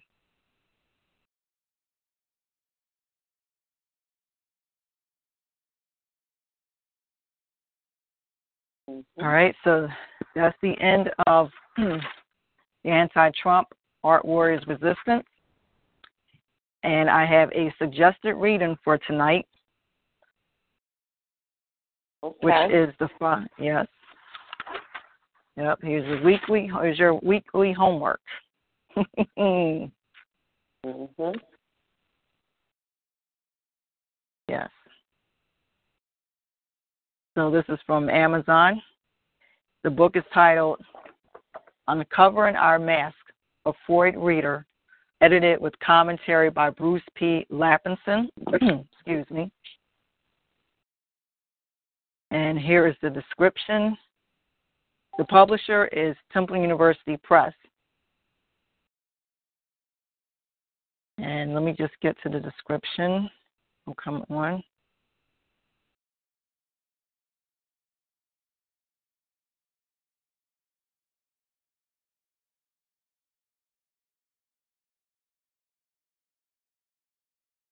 All right, I'm just going to read some of the introduction. Okay. Mhm. Sigmund Freud, 1856 to 1939, excuse me, was an Austrian physician who developed the theory and practice of psychoanalysis. Freudian terms and references are quite common in the daily lexicon and mass media, and many Americans recognize the name Freud, with name quote Freud end quote. According to Jared Diamond, a professor of physiology at UCLA, quote, Freud's status is unique because he recognized an entirely different mental realm, and many of his concepts, pioneering and radical in their time, are so familiar today that they have entered the daily vocabulary, end quote. In one sense, the mass recognition of anyone is a dreadful thing, a name becomes associated with a few highly simplified notions, and the bulk of the thinker's work is disregarded or unknown. Freud is among those whose work has been tragically simplified. This reader intends to expand the common and narrow understanding of Freud and his work. Why study Freud? At the least, Freud's bedrock belief that humans are essentially animals who are coerced by institutions, family, religion, law, community norms, into redirecting their aggressive and pleasure seeking nature toward socially acceptable civil activities asks for our attention since it is so unflattering. While we have studied the Enlightenment and have heard the strong case for humans as reasoning, social, and cooperative beings, the Freudian view startles us and muddies the whole picture. The complexity, the complexity, excuse me, of Freudian theory emerges through its claims that there is a reason for the most apparently irrational of human actions. Freud knew that we are capable of being civil, humane, and creative in a positive way, but he also loudly proclaimed that the Enlightenment view of humans is a quote one sided ethical valuation end quote. Freudian theory may help us with the following enduring questions.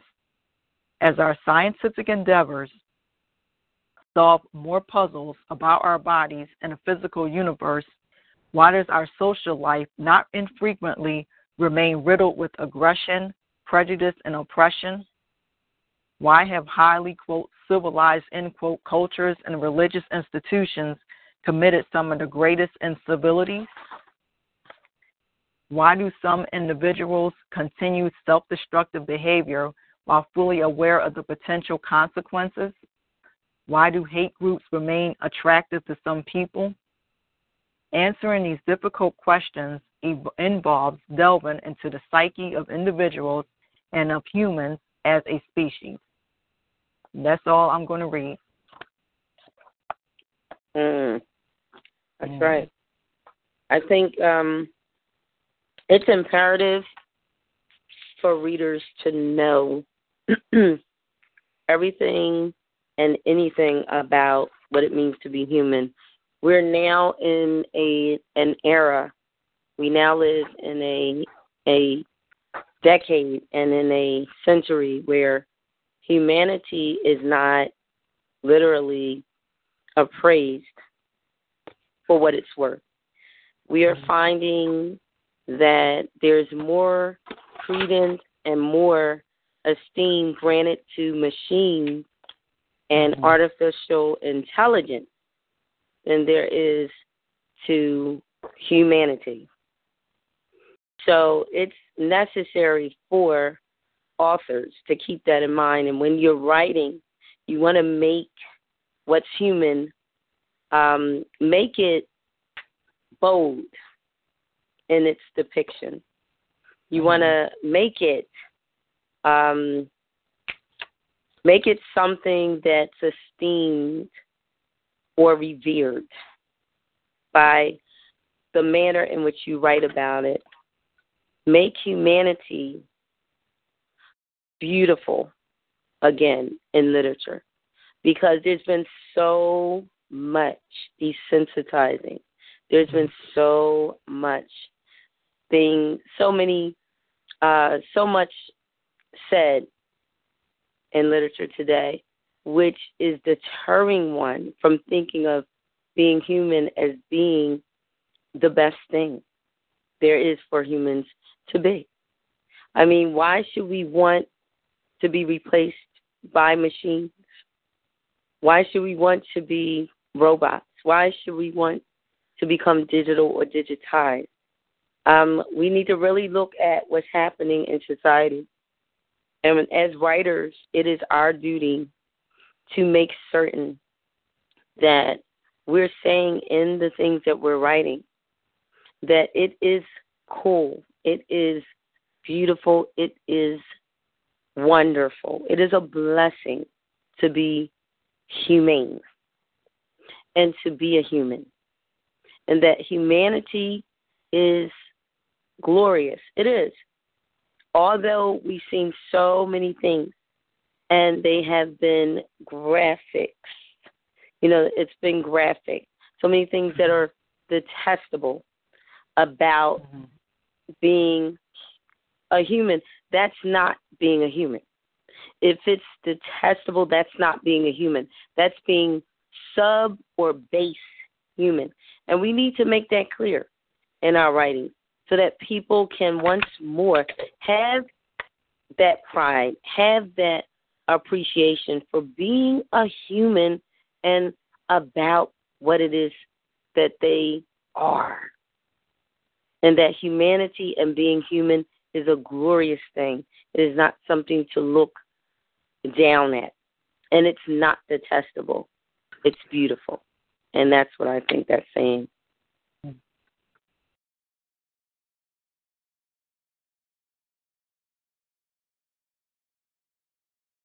And I'm I'm just noticing. I mean, you have all of these hybrids today. Um, you know, RoboCop was one, right? There's Yeah. this new movie com- you know, there's this new movie coming out now. And I don't know what this thing is, but it's not a human. and I'm trying I know Will Smith stars in this movie. He's one of Is the called- lead, leading actors. Is it called Say it Bright? again. Bright? Yeah. Yeah, I just read that. You know, under the anti-Trump warriors resistance. Right, and I'm trying to figure this thing out. I'm like, okay, we have RoboCop now. What is this? now you're throwing something else in my face and saying I'm supposed to embrace this, and this is supposed to be the future, and I'm supposed to accept it as though it's okay. You know, I. I look at it as this way. It's a it's a connection. It's a re, um. It has in there is borrowed from Alienation. Thank you. You know, yes, borrowed from Alienation with the newcomers. You know, they're the latest foreigners to join Planet Earth humans. So you Yes. have, you know, with Bright, you have the, you know, the um, was it the fantasy creatures, the orcs, the uh fairies, Mhm. mm, the elves. right. Mm. I mean, mind you, I came up during the time when the Smurfs was popular. You know, these blue creatures that lived underground that not everybody knew existed. So I'm like, okay, you're going from one extreme to the Well, next. all I can all I can say is that weird stuff sells. Yes, that's Mhm. it. That's it.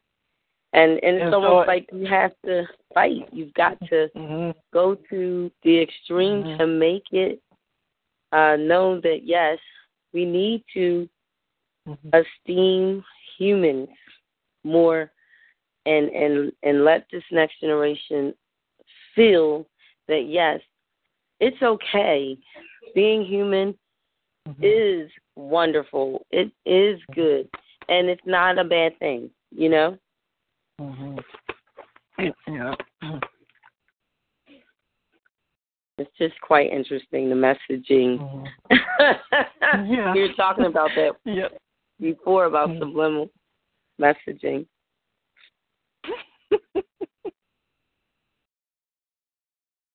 Yeah, beware with the hypnosis with the goldfish. Oh, that's right. Mhm.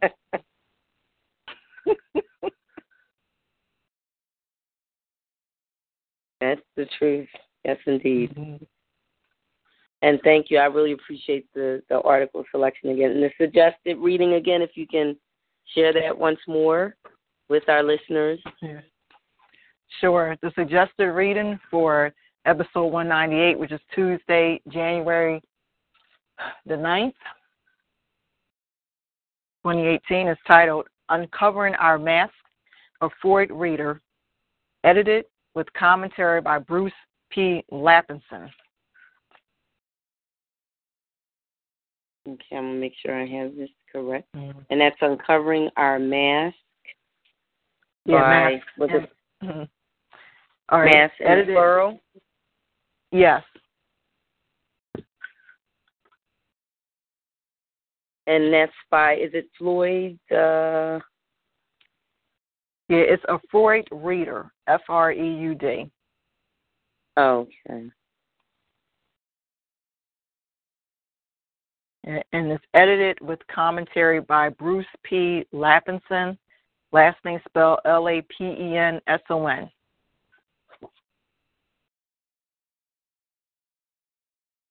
And that's Bruce Reed. Bruce P. like Peter. Yeah. All right. Bruce P. like Peter. And the Oh, last okay. name is spelled yes. And the last name is Lapenson, spelled L A P Okay. like Peter, E N S O N. Mhm. Hmm. Wait a minute, let me get that again. Spell the last name one more time for me. Sure, it's L A P like Peter, E N S O N. Oh, okay, Lapenson, got it. Mhm. Wow. Mhm. I like that title. Uncovering our mask. That's right. Because I think ultimately that's the original sin. For the most Mhm. part, when we go in public, everyone's wearing a mask, even when Mhm. we don't think so.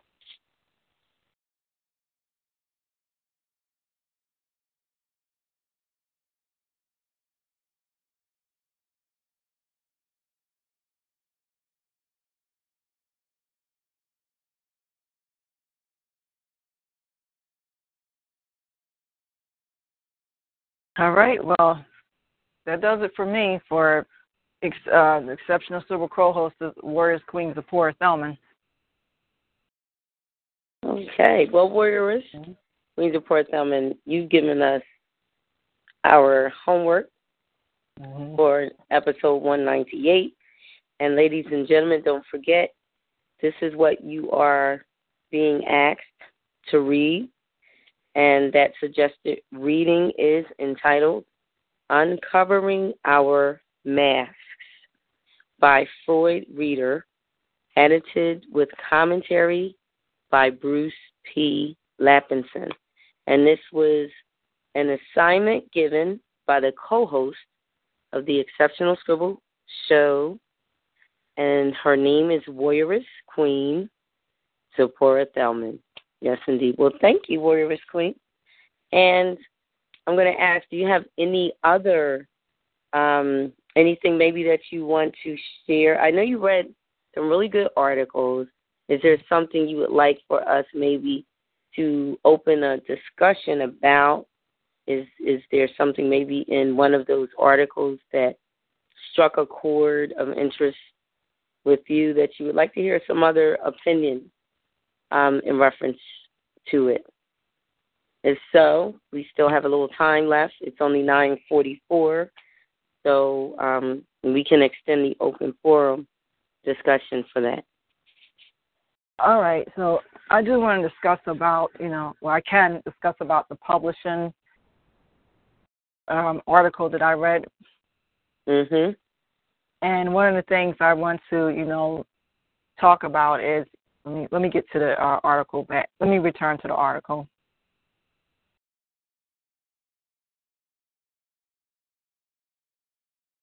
All right, the two categories of book publisher is non-paid publishers and the paid publishers. Now, the non-paid, well, let me correction. Let me start with the paid publishers. Now, paid publishers are regarding self-publishing, as I had discussed about last week when you know the caller had asked me of my viewpoint on it. And one of the things about, as I had said about with self-publishing, everything comes out of the author's pocket, and there's also a limitation in which you know you have to the author sells the books on their own, you know, and in order to you know get a lot of copies sold, this is where the non-paid publisher comes in, which is the traditional publisher. Now with self-publishing, even though it has changed now, you know from the articles that I've read, that there are authors who have been successful in selling you know the copies on their own and being able to be picked up by a a traditional publisher, but that's a lot of work, you know, there's doing as well as more time and money spent in doing so. So it's a risk that you're taking. Now, you're also taking a risk with being a traditional public, having a traditional publisher. But you do, you know, have secure there's security in the traditional publishing. No, not excuse me. Let me get the security part together. Is that in the security part you do with the paid publishing is that with self publishing you're with it you can leave whenever you want to. Now with traditional publishing, I let me see, I would have to look and see, you know, look through my research again about what happens, you know, with a traditional publisher because what I was told, now I want to be giving out misinformation, but mm-hmm. if you how can I put it that if you didn't sell, you know, like the amount of copies or et cetera, that you had to give the advance money back. Now, an advance check is the money that traditional publishers give an author, you know, for their books. And I'd say that it's best that you sell up over, you know, the advance check amount before you start, and that's when you start making, you know, the royalties. And with traditional public, with excuse me, not traditional, but with self-publishing, you don't have an advance. You just make the money, you know, as it comes. Oh, okay. Mhm. Hmm. Yes, and there are also unsolicited manuscript publishers, meaning unsolicited meaning unagented publisher, unagented publishers that don't give advances. And one thing about advances that they are a guarantee that you will, you know, do, you know, write your works. And with a publisher that doesn't give advances, then you make the money, you know, as it comes, you know, as you get your work sold. Mm.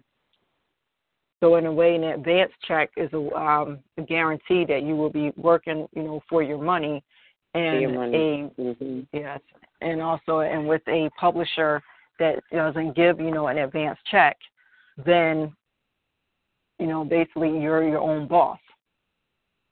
You're your own mm-hmm. boss in both self-publishing and traditional publishing, but also regarding deadlines is that there are traditional publishers, if I had read, you know, in an episode about how you know that has changed about you know with the deadlines and how publishers have worked backwards from the deadline date, the traditional publishers rather. Mhm. That's very good resource mm-hmm. information for the listeners because I'm certain not everybody knew that. Um, now, in reference to the advance check, they are trusting that you're going to have a certain number of books sold. Is that correct? In a way, if they're yeah. giving you the money in advance. Mm-hmm. Yeah. Let me look that up now. Yeah, because that's what it seems like mm-hmm. to me. Like there's some sort of there's some sort of um it's almost like quality assurance like you're guaranteeing that I'm going to not fail as a writer I'm going to make certain X amount of books get sold. So you can give me this money because you're making a wise investment. So they don't lose, mm-hmm. and you only win if you sell a certain number of books because you're going to have to pay it back, kind of like if you don't sell a certain number of books, and they've given you thirty thousand by way of an advance check, and thirty thousand. I'm just mm-hmm. wondering. To me, that's what. Right. Mm-hmm. It it seems yeah. like to me, it's almost like mm-hmm. you know, um, it's not a blank check, by no means. Right. You have now, to earn it. it. And it's like you're yeah. gonna have to sell a certain number of books though. And Mm-hmm. you can't get any more money until that number of books get sold. So if you make more money, your book gets more money, mm-hmm. all of that money is actually going to go towards paying them back until you've reached the the amount that they paid you in advance. And then anything that comes after that is yours. They don't get it. They only get that advance check amount. That's what they're guaranteed by paying you an advance check. I don't know. That's what I thought. That's mm-hmm. what I understood it as meaning. All right, now here's the uh, the information. This is from WritersDigest.com. okay. And the article is titled "How Book Advances Work: A Simple Explanation for Writers." And this is dated March the 10th, 2014. And I did read it on an episode, so here it is again. Mm-hmm. What is an advance? You're welcome. What is an advance? Excuse me. How much is an average advance, and how does it work? Phyllis C. When a publisher is interested in acquiring a book manuscript, it usually offers the writer an advance against royalties or advance for short. These payments come in all shapes and sizes, from $500 to millions of dollars, but the basic structure of an advance is the same industry wide. An advance is a signing bonus that's negotiated and paid to the author before the book is published It's paid against future royalty earnings, which means that for every dollar you receive in, in an advance, you must earn a dollar from book sales before you start receiving any additional royalty payments.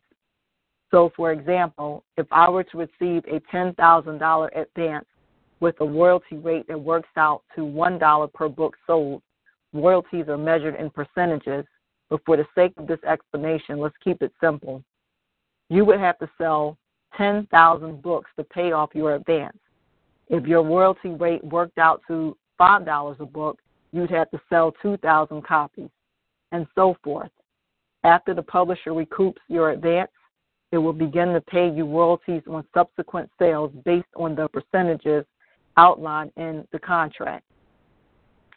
Advances are guaranteed as long as you deliver what's expected of you according to your contract. So even if your book doesn't sell enough to earn back the advance, you don't have to return the balance to the publisher.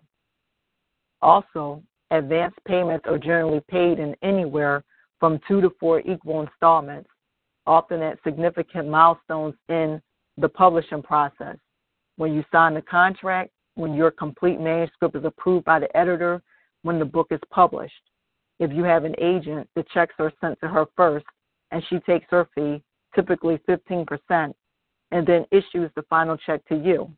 If you don't have an agent, the checks are sent directly to you. The end of this article. Mm. Now, I didn't really hear anything regarding what I was suggesting that I thought was mm. what would occur as for paying back the amount in book mm-hmm. sales. Was that listed at all in in what was written? No, I covered it. Um, I'll reread it. Advances are guaranteed as long as you deliver what's expected of you according to your contract. So even if okay. your book doesn't sell enough to earn back the advance, you don't have to return the balance to the publisher. Even if your book sales don't earn mm-hmm. the amount yeah. of the advance check. You don't have to return the amount to the publisher. Wow. Yeah, the balance. Yes. the balance. See, that's what. Mm-hmm. That's the part. I'm. I, and again, like it said, it's all contractual. Mm-hmm. So you gotta. That's why you gotta read between the lines and read what's in the contract. Right. Because it could very well be certain publishers that are traditional publishing houses or publishers may want that money or, or more than half that or half that. So you want to make sure you read the contract and know or ask it up front as well as read the contract. Because what you don't know will hurt you. you know? Yes. Sometimes it's like the question you didn't ask may turn out the question you should have asked 1st mm-hmm. So never think a question is a stupid question to ask mm-hmm. regarding publishing. When you're about to make a final decision and sign a contract to have a publisher or publishing house publish your book, you want to make mm-hmm. certain you ask all questions right up front and know right up front what do I owe you? If I take this check, this advance check, what are you expecting in return from me? Mm-hmm. Ask that question firsthand. And if you don't get a full answer, they say, well, we'll talk about that later. No, no, no, we're going to talk about it now mm-hmm. before I sign this. Don't fall for that because a lot of people in businesses or in business contracts, they let that go when the other party said, we'll talk about that. We'll come to that later. No, we'll come to it now. uh, Don't Fran, you go repeat? for that. We'll come to that later. Yeah. Can you repeat the question you said to ask on advance check? Yes. Um, um, if I accept this advance check from you, what is it that you are requiring of me? Make sure that you ask that first hand and make sure that they tell you exactly what you're asking. Don't settle for a half.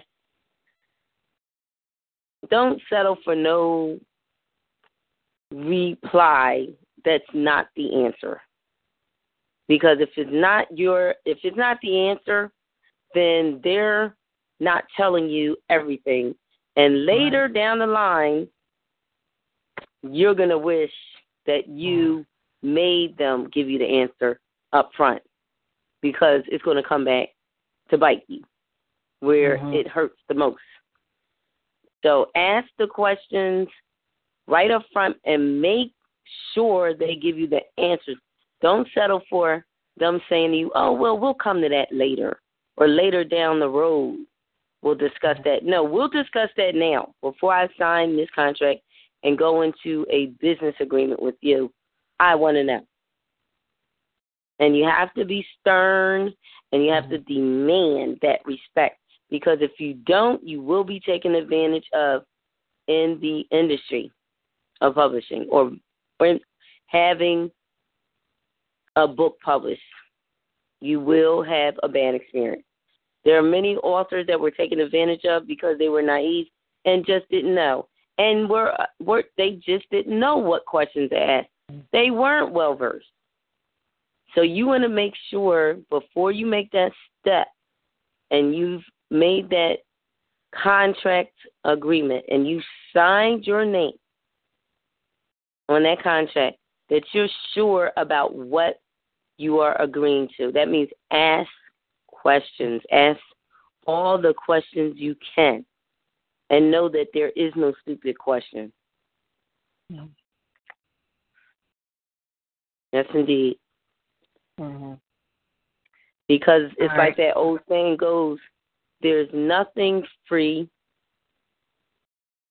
there's nothing good that comes without a price. And you have to be willing to pay the price.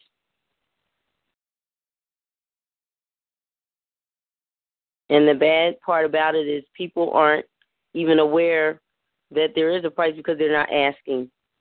Mm-hmm. Well, what is this going to cost me? Or what will I owe you in return if I take this check? And that's what you can ask. What will I owe you in return if I take this advance check? What will I owe you in return if I accept this advance payment? And that's a good question to ask. And if when you ask that question, you don't get a straight answer, I don't know that I want to accept it then. And you can let them know because I need to know specifics. I need to know. Mm-hmm. And then you say, well, why is it important that you know right now? Let's wait until you showed X amount of books. No, no, no. I like to know things up front. That's the way I deal. I deal honestly in business, and you should do the same with me. And see, you have to demand the respect. Mm. Unfortunately, we're not guaranteed respect. That's something you have to demand in the world from others.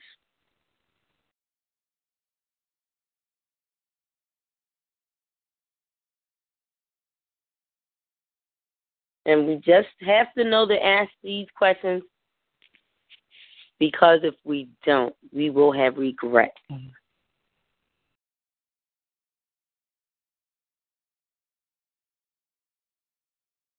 And it's right. okay. You know, it's okay to not know. The Mm-hmm.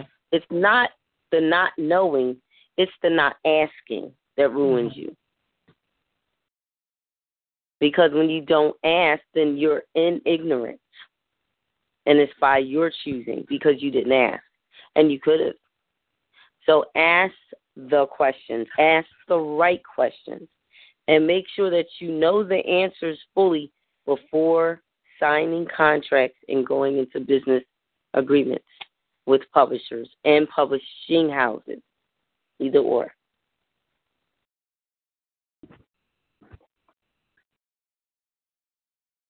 And also, another question to ask is how much is the percent that you will be making from every book sold in comparison to the percent that I earn? Your percent should be 70 or 80. hmm And if you can get 90, hallelujah.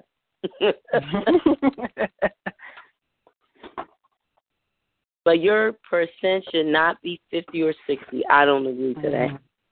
70, 80, or 90, if not 100. but we know in reality 90 is pretty much as much as you're you're going to get.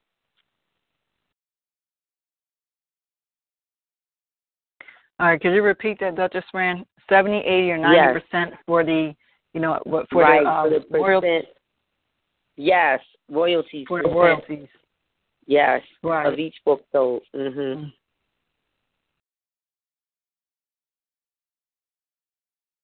And don't settle for 60, don't settle for 50. I wouldn't. hmm I'm only saying what I know I wouldn't do Mhm. because you deserve more. hmm 70, 80, or 90%, yes. hmm And if you Yes, I accept 70%, if you accept 70%, that means that that publisher or publishing house is marketing. They're doing the marketing for you hmm if you accept 70%.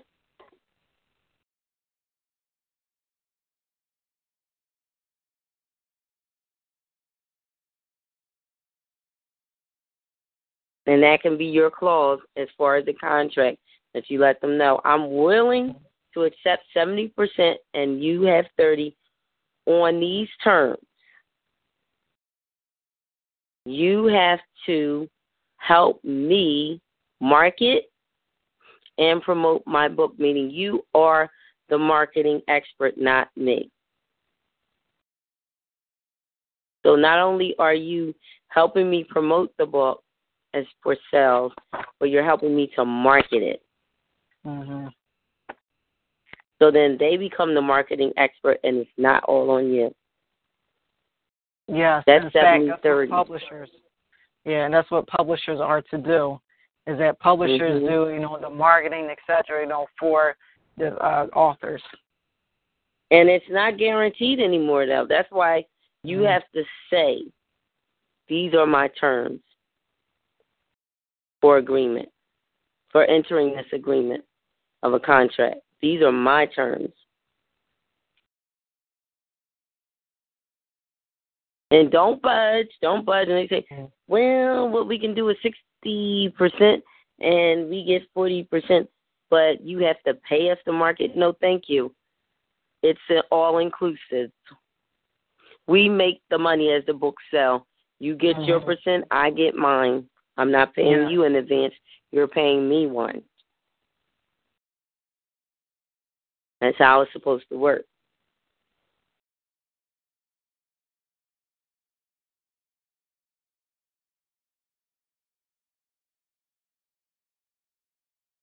And it's a shame that you have to assert yourself just to be treated fairly.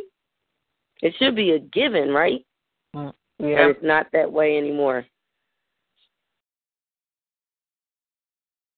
I would feel bad for someone that didn't know anything that was just going into a contract because look bless you.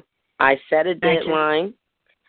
I want this book out by such and such a date, Mhm. and this is the publisher that's willing to publish my book.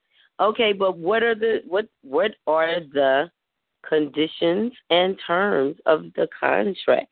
Have you even had discussion about what your terms are? Are you just signing the Mhm. contract because you just want your book published Mhm. and not considering, okay, how much in of a percentage of royalties am I getting in comparison to what they're getting for each book sold? That's important. Yes. And uh, also, this Warriors Queens of Poor Thurman. And I want to add here's an article, an interview Yes. with Diana Finch, uh, Ellen Levine's literary agency and Trident Media Group. But Diana Finch now has her own literary agency. And what she did was that this is an article about, you know, foreign publishing.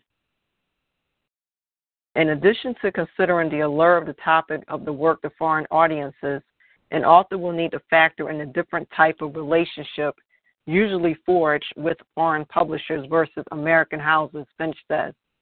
A lot of it is having control and having a more direct relationship with your foreign publishers and also eventually having more of a continuous relationship. It is far more common in foreign countries to stay with the same publisher. More often, you are entering into what is going to be a long term relationship. They figure they will build an author over several books. American publishers look at it as more like one book. Often, an author can negotiate a larger advance, which may be needed to write or finish a manuscript by selling world rights to an American publisher, Finch notes. Authors who sign world rights over to an American publisher can allow the Foreign Rights Department to handle details such as providing copies of the manuscript, bound galleys, and copies of the book instead of doing it themselves. One major difference for authors selling directly to foreign publishers the authors will hold on to a larger share of the profits from a book because they are not splitting it with an American publisher. In addition, in a foreign country where an author would be required to pay taxes, the author would get the credit from the tax that is withheld from the earnings. A deciding factor can be an agent's experience with handling foreign rights. We almost always prefer and would advise the author to keep the foreign rights and have us handle them for them, Finch says. We have extensive contacts and solid contacts. We've also seen over the years many different kinds of authors really build nice foreign relationships. Now we're selling rights to books that were published here five or ten years ago. Some agents have a lot of clients who have been published abroad and they have handled those rights. It is something that could be an investment far into the future. That's all I'm going to read. Mm-hmm. Now, hmm. Can you read the last paragraph one more time for our listening audience? All right. Just in case, Now- you know, someone might, Yeah. yes, someone might be writing these things down. want to make sure they had the privilege of getting everything in All right. writing. So I, I'm laughing is because when I said now, that's when I had started to read the last sentence. Oh, I'm sorry. It's all right. All right. All right. So I'll just start, you know, from the uh, beginning before the last paragraph. A final deciding factor can be an agent's experience with handling foreign rights. We almost always prefer and would advise the author to keep the foreign rights and have us handle them for them, Finch says. We have extensive contacts and solid contacts. We've also seen over the years many different kinds of authors really build nice foreign relationships. Now we're selling rights to books that were published there five or ten years ago. Some agents have a lot of clients who have been published abroad and they have handled those rights. It is something that could be an investment far into the future. Mhm. And I heard agents mentioned, and I think that it's necessary. A lot of times, people want to represent themselves. You can have some people that feel so confident they don't want to hire a lawyer, they want to be their own attorney. Well, if you want the best outcome in terms of your literary works and the profiting that you will acquire from sales of your published literary works, then it is necessary for you to invest in having a literary agent who can serve as your advocate when you are going into contract agreement signing. Because there might be something that you can't interpret as well as they can because of the legal background they have. So it's important for you to have someone who has that knowledge to represent you.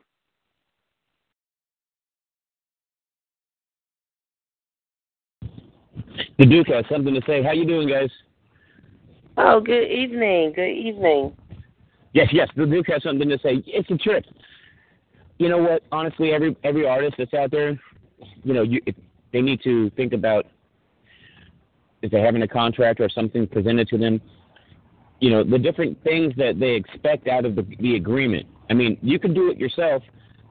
You know, it is a good idea though to get uh, you know to hire a lawyer. None of this is legal advice. If you want legal advice, go hire a lawyer. But honestly, if you write down all the provisions of the agreement that you expect on a piece of paper and then present those to whoever it is,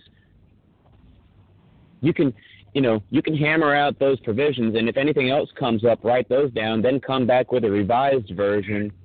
And you basically are are writing your own contract while you're while you're negotiating. That's the goal is the, the, the ultimate supreme goal of a, of a of a contract is to you know obviously have a good agreement, then get some consideration, and have a performance for the for the for the you know of the whatever it is that you guys are agreed to. You're gonna have to perform.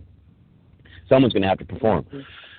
But the idea is if all of the elements of the of the contract are met, then you know that there's no breach. And if you're the one that presents every single element of the contract, point by point, as it arises, now you're in total control of your contract and you understand every single thing because you wrote it down and you presented it.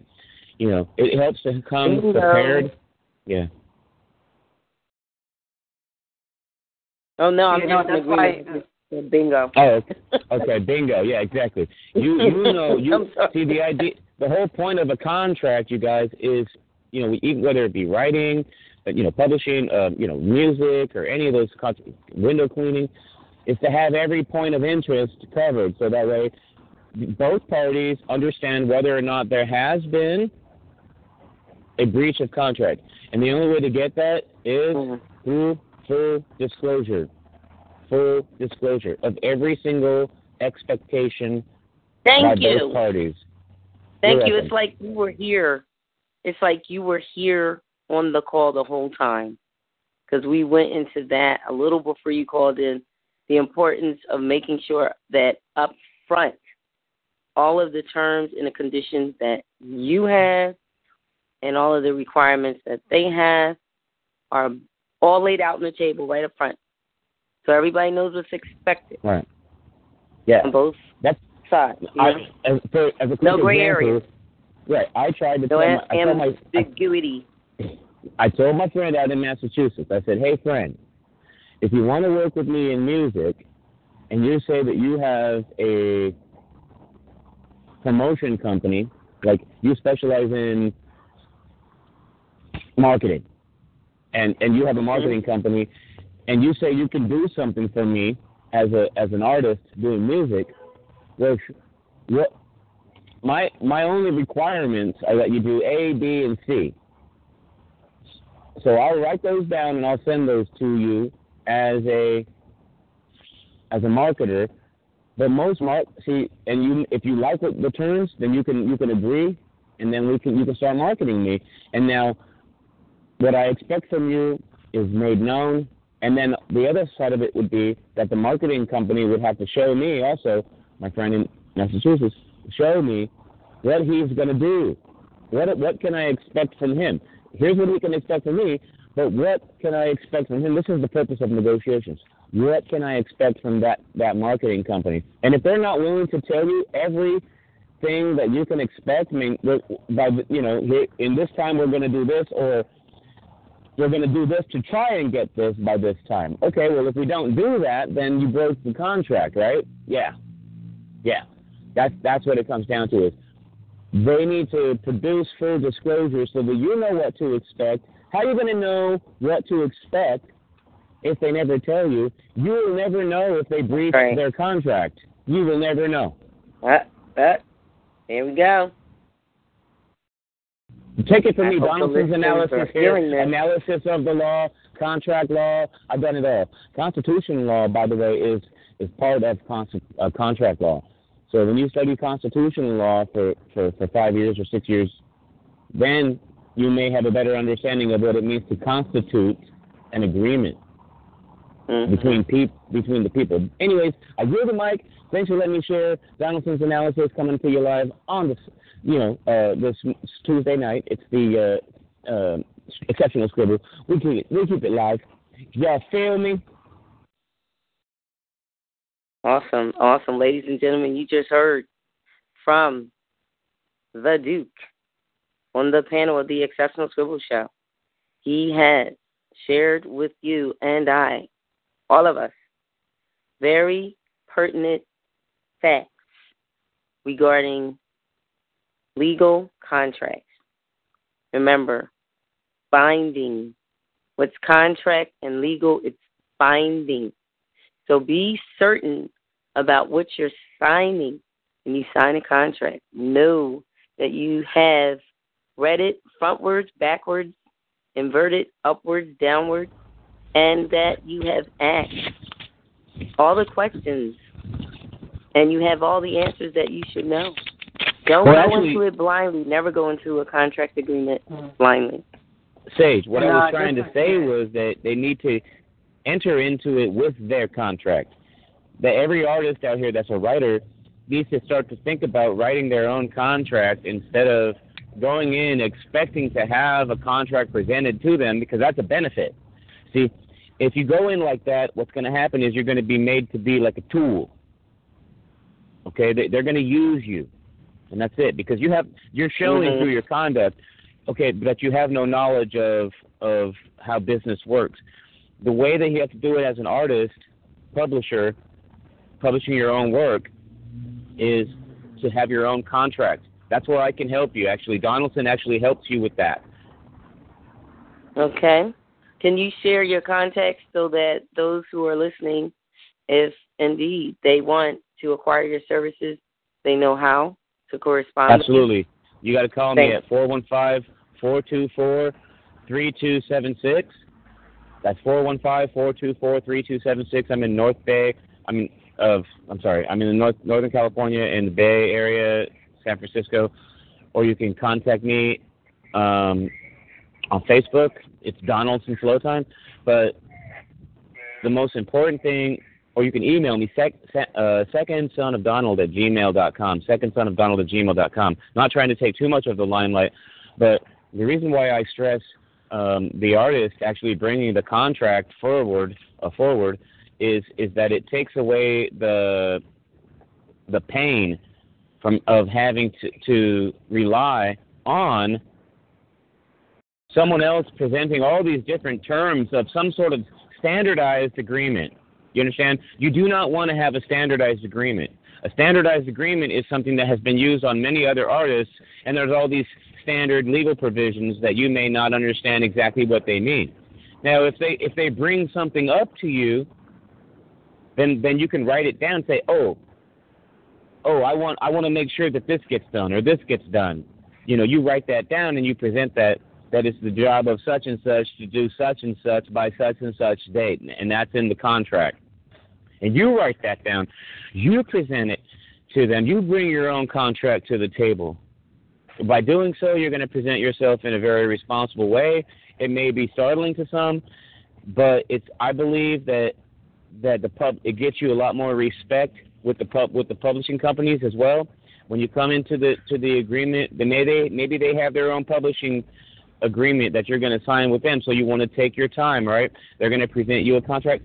Look at it. Say mm-hmm. what what are the different points of the contract? How many points are there? How many are relevant to what I want? If there's if there's a contract provision that's not relevant to what you want to have happen, you got to cross it out so you don't sign the dotted line agreeing to something that you never consented to. Thank you. You're welcome. Very good. This is necessary necessary information, ladies and gentlemen. You feel me? take- Yo, you feel? Sorry, go ahead. Mm-hmm. The Duke. No problem. That's right. Don't take it lightly. And I have a book to suggest for anyone that would like to read it. I think it's a good resource book. It's entitled Contract Law for Dummies. This is mm-hmm. by Scott J. Burnham, and it was first released. Its publication date is November 16th of 2011. Very good resource book. Again, you need to know this information going into an agreement. Uh, why? Because legal contracts are binding. Mhm. And you don't want to end up in court being sued for breach of contract. It can happen. You don't want that. Seriously. And the best way to do to to be in control is to be the one presenting the contract, and so that way you understand every point that is coming to the table. Like for example, if the contract is to to hold on to my, you know, my current my box of crayons for 30 days, right? And also Mhm. not to use any of those crayons while you're holding on to them. Those are two separate provisions. Mhm. That's one is to hold the crayons for 30 days. The other one is to not use them.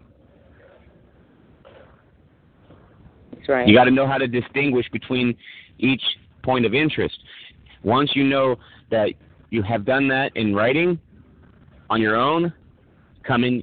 You can have your own contract that you'll present everywhere you go. It's going to make you look a lot more professional. People are going to love it.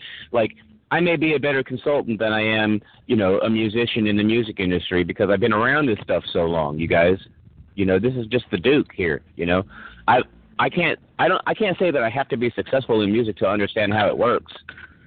I never made a million dollars, but I can tell you right now, if I had done a couple of things differently, maybe I would have. Well, I tell you, it, it's definitely fact for most. If we did things differently, we would be in a different place in our lives right now. But it's never too late if you still have Mhm. oxygen. Yeah. and um, you're six feet above and not six feet under. You have time That's what's up. to do it. Mhm. And uh, this is Warrioress Queen Zipporah, and I also want to add regarding, you know, if you don't understand a contract, that's why you get an entertainment lawyer That's right. to read it over for you and go over Well, it together and anything Okay. and anything you don't understand, you can ask the you know the entertainment lawyer, and also get a law dictionary, well, an entertainment law dictionary. I'm pretty sure they are uh, sold. Now that's good information. Mhm. Now I have another piece. You can I, I just put in the chat room the book entitled Contract Law for Dummies. It's literally giving you a step by step um instructional guide on how to write your own contract. And along with that, there's a link you can visit which is Education, Politics, Government, Contract Law for Dummies cheat sheet, where they actually have a cheat sheet you can reference, which kind of gives you a lot more insight of how to do this thing right, called contract writing, contract um, assignments, and um, formation of a contract. It, it goes into a lot, but it's very helpful and it's necessary information. There's three essential elements of contract formation. One is the offerer promises the offeree something in exchange for the offeree's promise to do or not to do something. That's called the offer. Then you have the acceptance. The offeree gives the offerer whatever was requested, such as a promise to do or not to do something. That's called agreement. Yeah. Then you have the consideration. The consideration is whatever each party brings to the table in the bargained or exchange. Okay, so those are three essential Mhm. elements of contract formation. So you just got a, a brief tutorial um, from me, Sage the Poet, and I am in no way a legal study, okay? I just know that if I want to do something, I like to do things right. so that provokes me to study to know the things I don't already know. And I would advise anyone else to do the same. Mhm. Yeah. Well, the one thing, one quick thing about the offer and acceptance. Mhm. That that has to do with the agreement. The agreement is one of the elements of a contract. You have to have agreement, and without an offer or an acceptance, there is no agreement. So you can't have an agreement if you don't have an offer or an acceptance. Now there's another type. There's another type. So you did it right when it, when you talked to, when you spoke about accept uh, when you spoke about um, agreement, consideration, and um, performance. Now you have the elements of the contract. Make sure you have those locked down. That way you know who the, you know, who's supposed to do what, when, where, um, and that that every single thing that you bring to the table. Meaning, if you buy paper, if you go out and buy a block of, pa- uh, you know, 250 sheets of paper, Me. that's consi- me for a, for a book that you're going to type out Mhm. you know that's a consideration on your part because you spent money for it. They didn't pay you to go out and buy the paper. So even though they never gave you money as a as a publishing company you still you gave consideration by going out and buying the pens and pencils and having the computer and everything necessary to actually do the writing. All that Mhm. property is considered consideration believe it or not because you have it there at, at, like for window cleaning, for example. Since I stay ready, right? I have towels, window squeegees, um, the right handles. I got clean mops. You know, I've got uh, poles, ladders, or whatever, right? I've always I've got it all ready. I already spent money on it, right? I can, in other Mhm. words, I gave a form of consideration ahead of the performance. Now, whether or not the other party gave me any consideration doesn't matter. One party has to give some consideration at some point in order for there to be a, con- a valid contract. If you have consideration, then you have a contract. Mm. And that's why it's super important to put that if you spend money on anything to Yeah. get your book book ready, that is consideration and you have already met that element of the contract.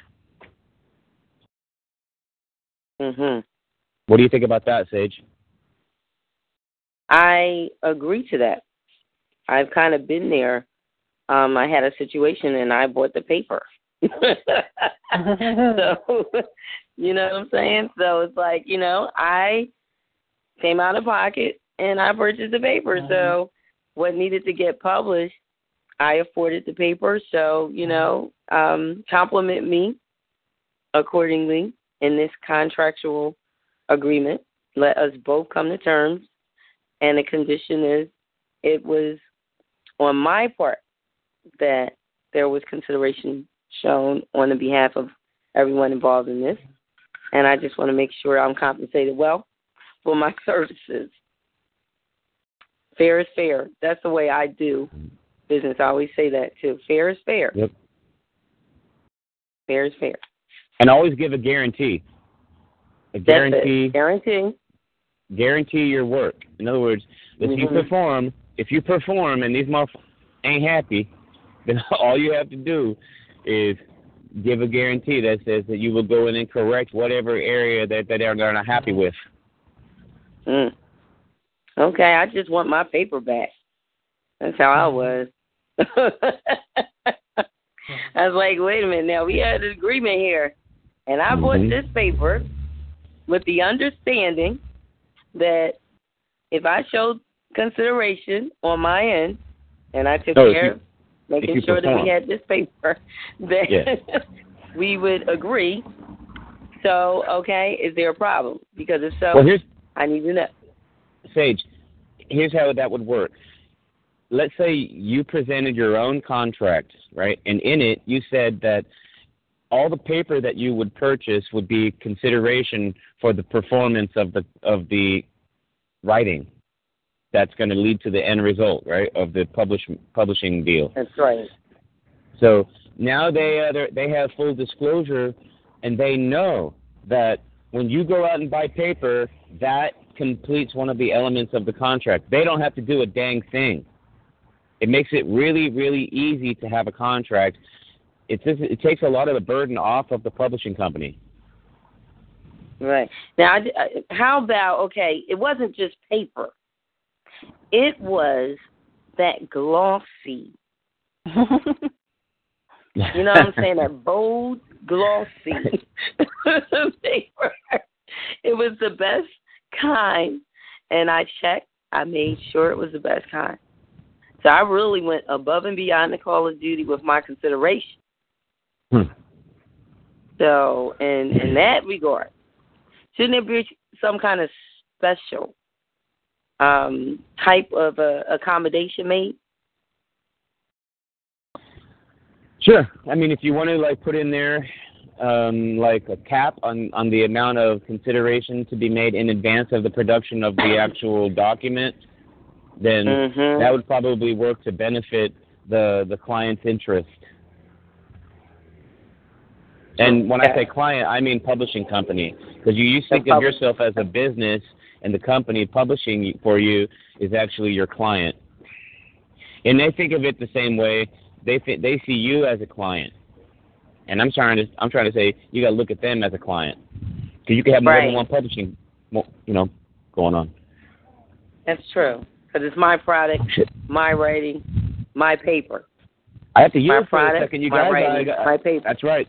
Excellent, excellent point there, Sage. Duke, out of here real quick. I got to yield. I'll be back in 10, 10 minutes here. Okay. Mhm. So this is interesting. I'm glad that we're on this subject matter. I think we're helping those out there that are listening because Mhm. right now in the community, okay, a lot of new, upcoming, and rising entrepreneurs are being born.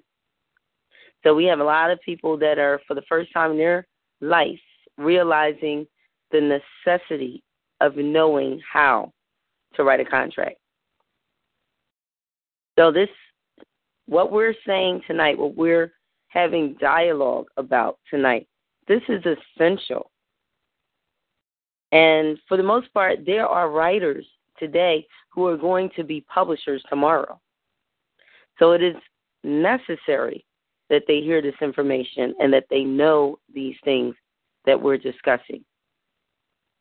So I'm glad that this discussion has evolved in the manner in which it has because it is helping others.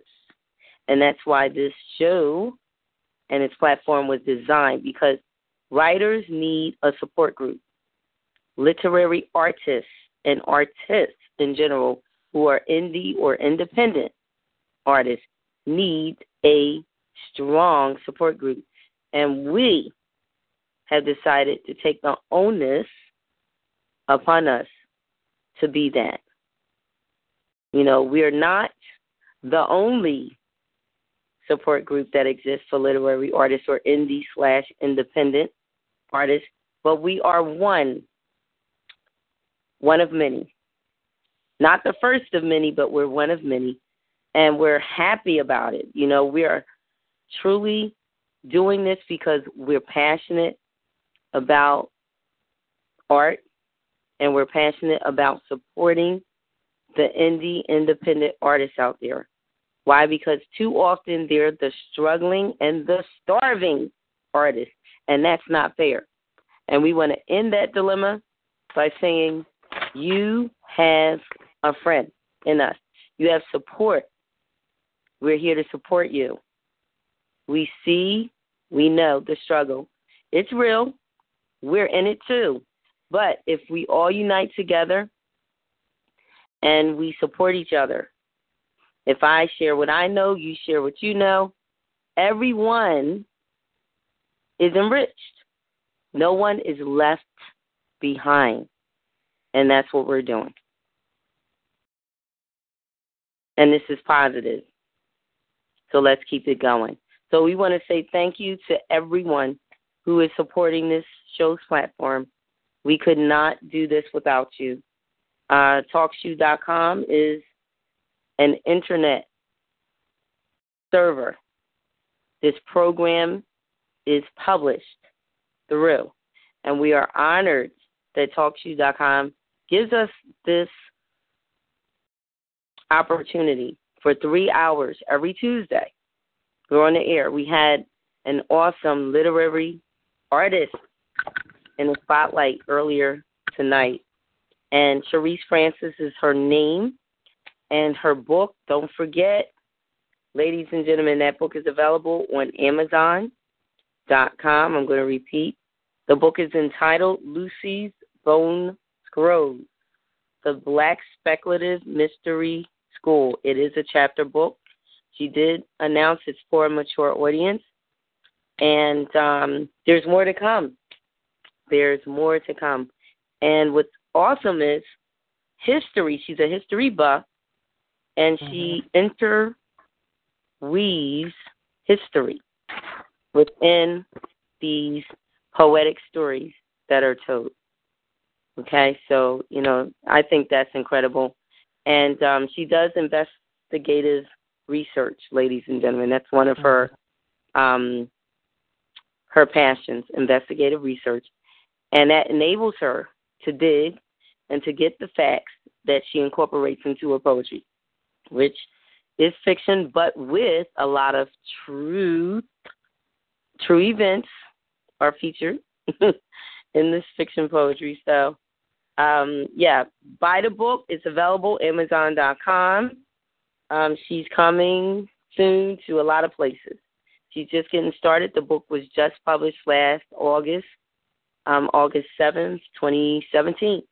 So we want to promote her. She is an indie independent artist. And she started off just writing poems just because that's her passion. And now she's writing books. So for all those writers out there, don't sell yourself cheap. Don't mm-hmm. put yourself in the closet or in a box. Don't only write on occasions when you know you can write every day. The more you write, the better the writing becomes. Mm-hmm. Practice makes perfect. Don't stop. Keep doing what you love. Mm-hmm. Warrioress Queen, the right. tell me. Yes, thank you, Duchess Fran. I'm signing off for tonight. okay, well, thank you. Well, we appreciate I'm, me, you. Yeah, yeah, yeah, yeah. Hey, by the way, Queen Zipporah, Warrioress Queen Zipporah. Let's get some respect and shouts out to you. I want to tell you thank you for what you do. You're awesome. I ain't no liar. Who's going to call me a liar when I tell you you're awesome? All right, Nobody. thank you, Duke. Yeah, well, anybody that does, you know, that's their viewpoint. Keep that in mind. One more thing, Warrioress Queen, can you repeat the suggested hmm. reading? What everyone should read for next week, so. You looking for problems? Anyway, All sorry, right, sure. someone was. So, all right, so here's the suggested reading. Uncovering Our Mask, a Freud Reader, edited with commentary by Bruce P. Lapington. All right, Uncovering Our Masks by Foy Reader, edited with commentary by Bruce P. Lapington. Yeah, a Very good. Reader. Yeah, yeah. Um, Duchess Fran is A for reader. Oh, okay. A for reader. Okay, so it's A F. No, just the letter A, capital A. Oh, thank you. I need to know that. Thanks so much. Um, what was that thing you were just saying, Sage? Uh, Sage, you just finished up the last thing you said. Besides, you know, before Warrioress was was going to sign off, were you what were you talking about? Oh, I was just basically, it was by um, word of encouragement, reminding the artists out there to never stop doing what they love. Uh huh. Oh, that's it's right. like yeah, yeah, it's Yeah. like if you've ever talked to someone that's a senior, okay, someone that's like maybe Yeah. in their seventies or eighties, and you ask them, well, why do you keep working? You know, you can retire any day. Like, you know, you put your time in. Why don't you just retire and um take a vacation? And they turn to you and they say to you, if I stop now, I'll die. Like I actually had that happen to me right. it scared me because the person was so serious. They looked me dead in their eye. Well over seventy, um, in good health too. You know, physically fit. They run every morning and all that. And I'm like, wow, if you stop, you die. But it kind of it it it marked me, and now I pass that on. It's almost like a passing of a torch because I felt that they were supposed to tell me that, and it's like now I tell artists that. You know, I turned it around into a positive affirmation to other artists to say, don't stop doing what you love because if you do, you die. Right. And that literally has saved people's lives. I've had people come to me and tell me, you know, that saved my life. What you said. Hmm. So yeah, words words have power. Well, right, and and and, and it is important. It, it impacted me just the very end of it because I came back on the call and I heard you saying it, and I instantly thought quantum grammar. I was like, well, she's saying she's talking to me. She's talking to me. I was like, that's a, uh, my heart went out to you immediately when I heard that, and I, and I wanted to say like, yeah, like that makes a lot of sense. You know, if you if you're good at it, just keep doing it, keep writing it. And I wanted I wanted to give you guys a quick example of of some of the the the the the, the progression of my my style here before we before Queen Zipporah takes off. I would like to have the pleasure of kicking one piece. Sure. I'm sure she has ten minutes. What's that? She got a minute, Queen? Warrioress? Warrioress? Yeah, I'm still here. Yeah, I've got a couple Okay, here. So here we go. Let me see. Here we go. This call, this piece is called with. With. I just made it up. I'm making it up right now. Here we go. With this mic, yo, with this life, with this hype, with this strife, with this likeness, with this kindness, with this spite, with this mice on this mic, for this MC, it's with this claim of this witness, with this, with this, yeah, witness with this. When it comes to this fitness on this mic for this instance, it's with this instant. This instant is with this claim of this persistence and insistence on this terminology by this MC. That's that piece. Mm. Yeah. So did you hear what I was doing there? That's Yes, basically yes, the, I did. Give, giving away all the goods. you know. Warrioress Queen Zipporah. Did you have any comments? None. I mean, I did that on the mic the other day, you guys, and it totally Mhm. like. I, first of all, I was going out. I was I was emceeing, open mic, people in the audience, band on stage, live MCs, live DJ, all that. Right? Open the mic, pass it to me. So next thing you know, your boy Donovan, but Duke on stage, live, kicking like spoken word over beats, right? And Mhm. what did I do? I stuck to my craft. I stuck to my style. I I kept with it. I kept I do I did exactly what you were were, were was telling everyone to do. Keep with it. And what did I do? I focused. I made I made this other another freestyle poetry uh, jam, basically, we, all around the preposition with, right? But I was using different facts, different nouns.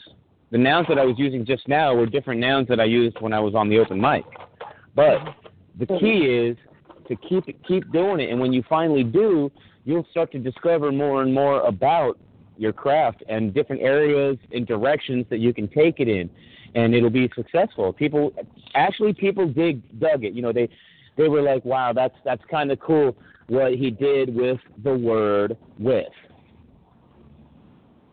You know, or if I say, check this out, I'm going to use the verb so, and then I'll use, I'll change my preposition each time, and I'll keep the article and the noun exactly the same. So the verb is so, and then my preposition will change. It'll come next. Then the article will be this, and then Mike. So so, then I'll have a preposition, and then I'll have the word this and this, and then Mike. So here we go. So for this mic, so of this mic, so with this mic, so by this mic, so through this mic, so above this mic, so inside this mic, so outside this mic, so above this mic, so around this mic. You see what I'm saying? Mhm. You see the impact? Very powerful. Yeah. Very powerful. That's all for now. Thank you very much for letting me share. You're welcome. We appreciate you. And that's art, ladies and gentlemen. I hope that you heard what was done and that you took it in because it's something, maybe it's not something you have been exposed to till now, but I guarantee you it's something you won't forget because it's relevant. I like to say relevant art is the art that never, ever is forgotten. It's a, Oh, also yeah. known as classic. It's Also Warrior known as classic. Yeah. Hmm. That's right. That's the art that lives always. That's what's up. That's what's up. Well, thanks for letting me share, you guys, and, and Queen Zipporah. Thanks for coming. and Thanks for being a ho- the host on the show, and for sticking with Sage and being so, you know, strategically.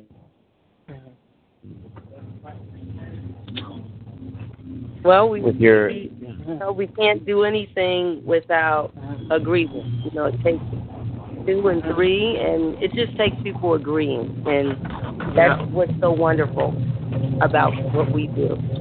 You know, it's not a one-person show. It's it's a team. It's a panel. We have a panel here, and when people call in, if one of us doesn't know the answer, somebody knows. So mm-hmm. that's what's appealing to our listeners. You know, somebody knows, and we're supporting each other, and that's what counts. That's what matters. Excellent. Yeah, that's it right there. That's it. That you killed it. You killed it like a Scottish yodeler. Oh, by the way, I just found out recently by doing this research that the word "like" is not just a preposition, but it's also a an I think it's an adjective and a conjunction as well. Um, or Wow. It's like a verb and a Wow, now that's major. That's major right there, because I know a lot of people didn't know that. Whoa. Yeah. It's true. It's weird because a lot of people will say, let's say you're an MC, you're on the mic, right? And you're like, Mhm. you're saying, you're saying like, like, like, like volcanoes, or like an, like the like MCs, like, like heat, Mhm. like, like trees, like thugs, like drugs, like this, like that. You don't say this or that.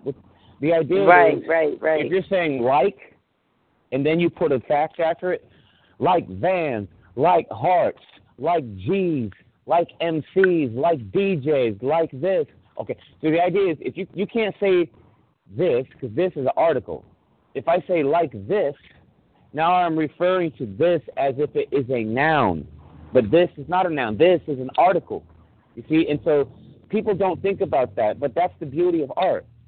But right now, I think I think art is going 106, you know, 180 degrees around. It's going in another direction now. It's like it's in some ways it's very expansive. You know, very very expansive because you can you can you can see how uh, with with the advent of logical language formats that um, the art that was in the past was using all the modification But now it's getting around to precision. Precision is also becoming part of art, whereby it used to be mostly about um, like distortion. Oh, right? okay. Distortion. Okay. Yeah. The abstract art is pretty much, you know, it's, Yeah. it's not all about precision with abstract. That's true. Exactly. But the classic, but wait a minute, when you get into the classic art, yes, it is about precision. Yeah. Also the word just. Yeah. Just. That's also a, a verb Strokes, that I use. you know, certain number Mhm. strokes and right, everything had to be exact and measured, you know, with the classic No art. doubt. Okay, well, look, one other thing, real quick, though. You guys, I also learned this. Queen Zipporah, I, I learned that I can't be going out and freestyling with this style on the mic anymore on, and giving away this style. You know Mhm. why? Because they will bite. All the other That's artists true. out there, right. the MCs, are going to bite my style. Why are they going to do right. that? Because they don't know what the hell I'm doing, but it sounds cool as shit. It sounds really cool, Mhm. right? And they don't, but they don't know what I'm doing, so they're going to listen to it and be like, "Oh, I'll do that." I've already had it happen.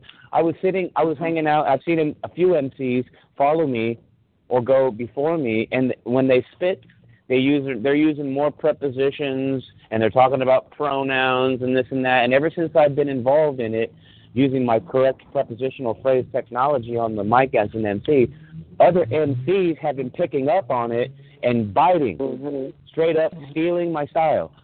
And but they're never going to really understand it. That's why, unless I start to explain it to them, that's why I figured Mhm. my my niche my niche is actually going out there and being able to explain it to them. So the only way i can succeed doing what i want to do is be strategic with it by having an album in advance produced and then released with a big bang. This way people go oh damn that style was tight and he backed it up with an album. See now i can't hmm. steal it. Everyone will know that i'm sounding like him if i do that. Or if i do mm-hmm. steal it I'm going to have to give credit to him. You see, because he came out Yeah. with that stuff first. And so, That's right. I, I, unfortunately, I have to, I have to, you know, de- recline basically with my style and and develop a, a, a release. So that's where I'm at with that. Yeah, because I don't know of honestly, I, I I don't know of any MCs that are uh using the quantum grammar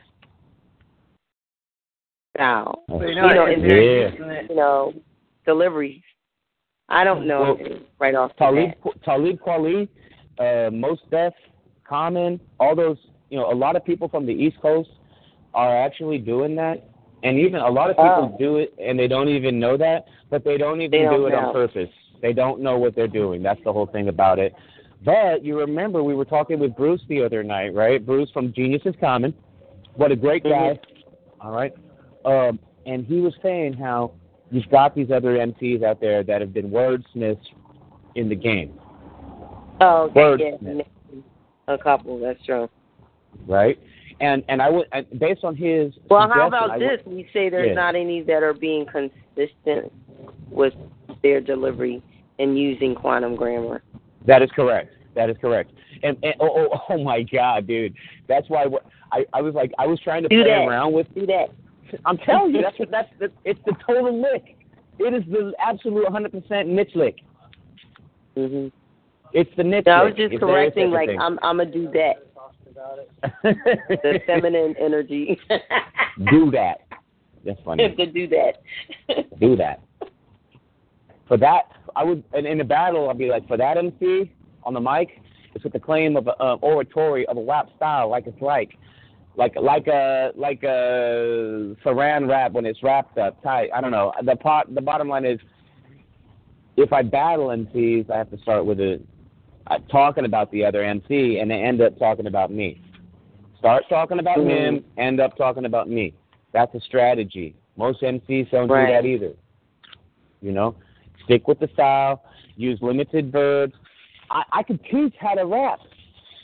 I could teach Mhm. this. In other words, this whole thing could be not just me as a professional a- MC, but teaching people how to really use lang- English language to empower themselves in their in their in their lives, right?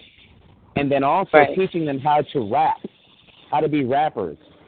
You know, that so this they were, you know, so this this thing actually has potential to to blow up into something much much bigger than just a professional rap career.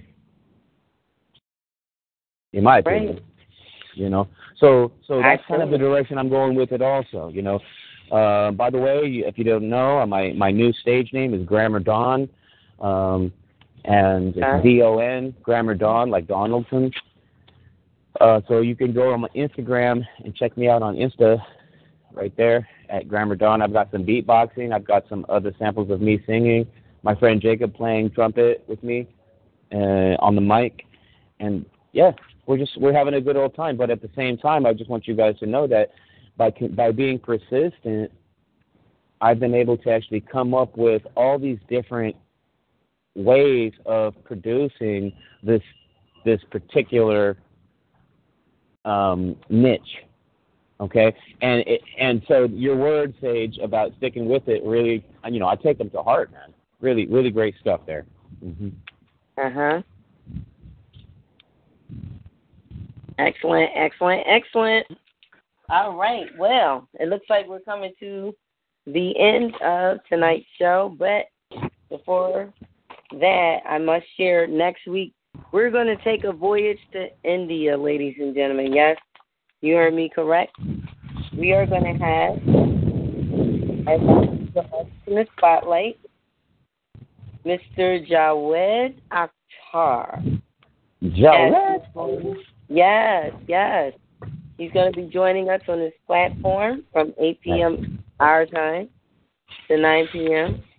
He will be discussing, our topic will be creating legitimate dialogue for televised broadcast. And our focus will be reading, writing, and mastering persuasive speech to impact the world. All right, we're gonna have an awesome Nice. show. Good shit. Yes, And yes. Awesome brother Good, too. buddy. Awesome brother from India. I tell you, very insightful. Um, uh, give me one sec. I'll be right back. Uh, is Queen Queen Zipporah still on the call? Yeah, I'm about no, to I think off we now. we're like ending now because I know talk Okay. will do this off. Well, you guys, good night. Queen Zipporah, good night. Uh, Warrioress, and also uh, the Duchess. Yes. Why do you know? the- Real, real quickly, Duchess. That sounds so gentle. You know. Actually, Dutch- it's stage. Duchess. Actually, it's stage.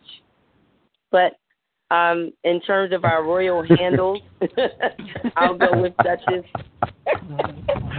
We all have a royal handle on this platform.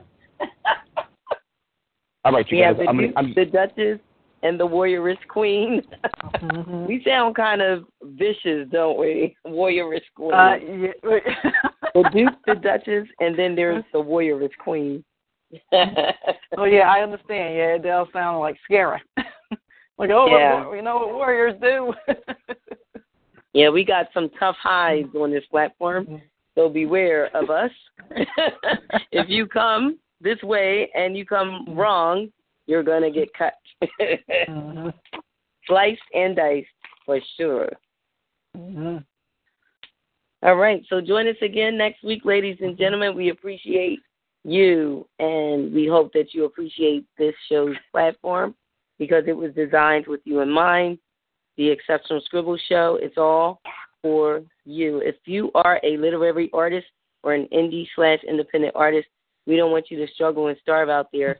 This show is your resource. It is a platform to support you in your efforts to master your craft, the craft. Okay? All right. That's why we're here. And we hope that you came for that reason too.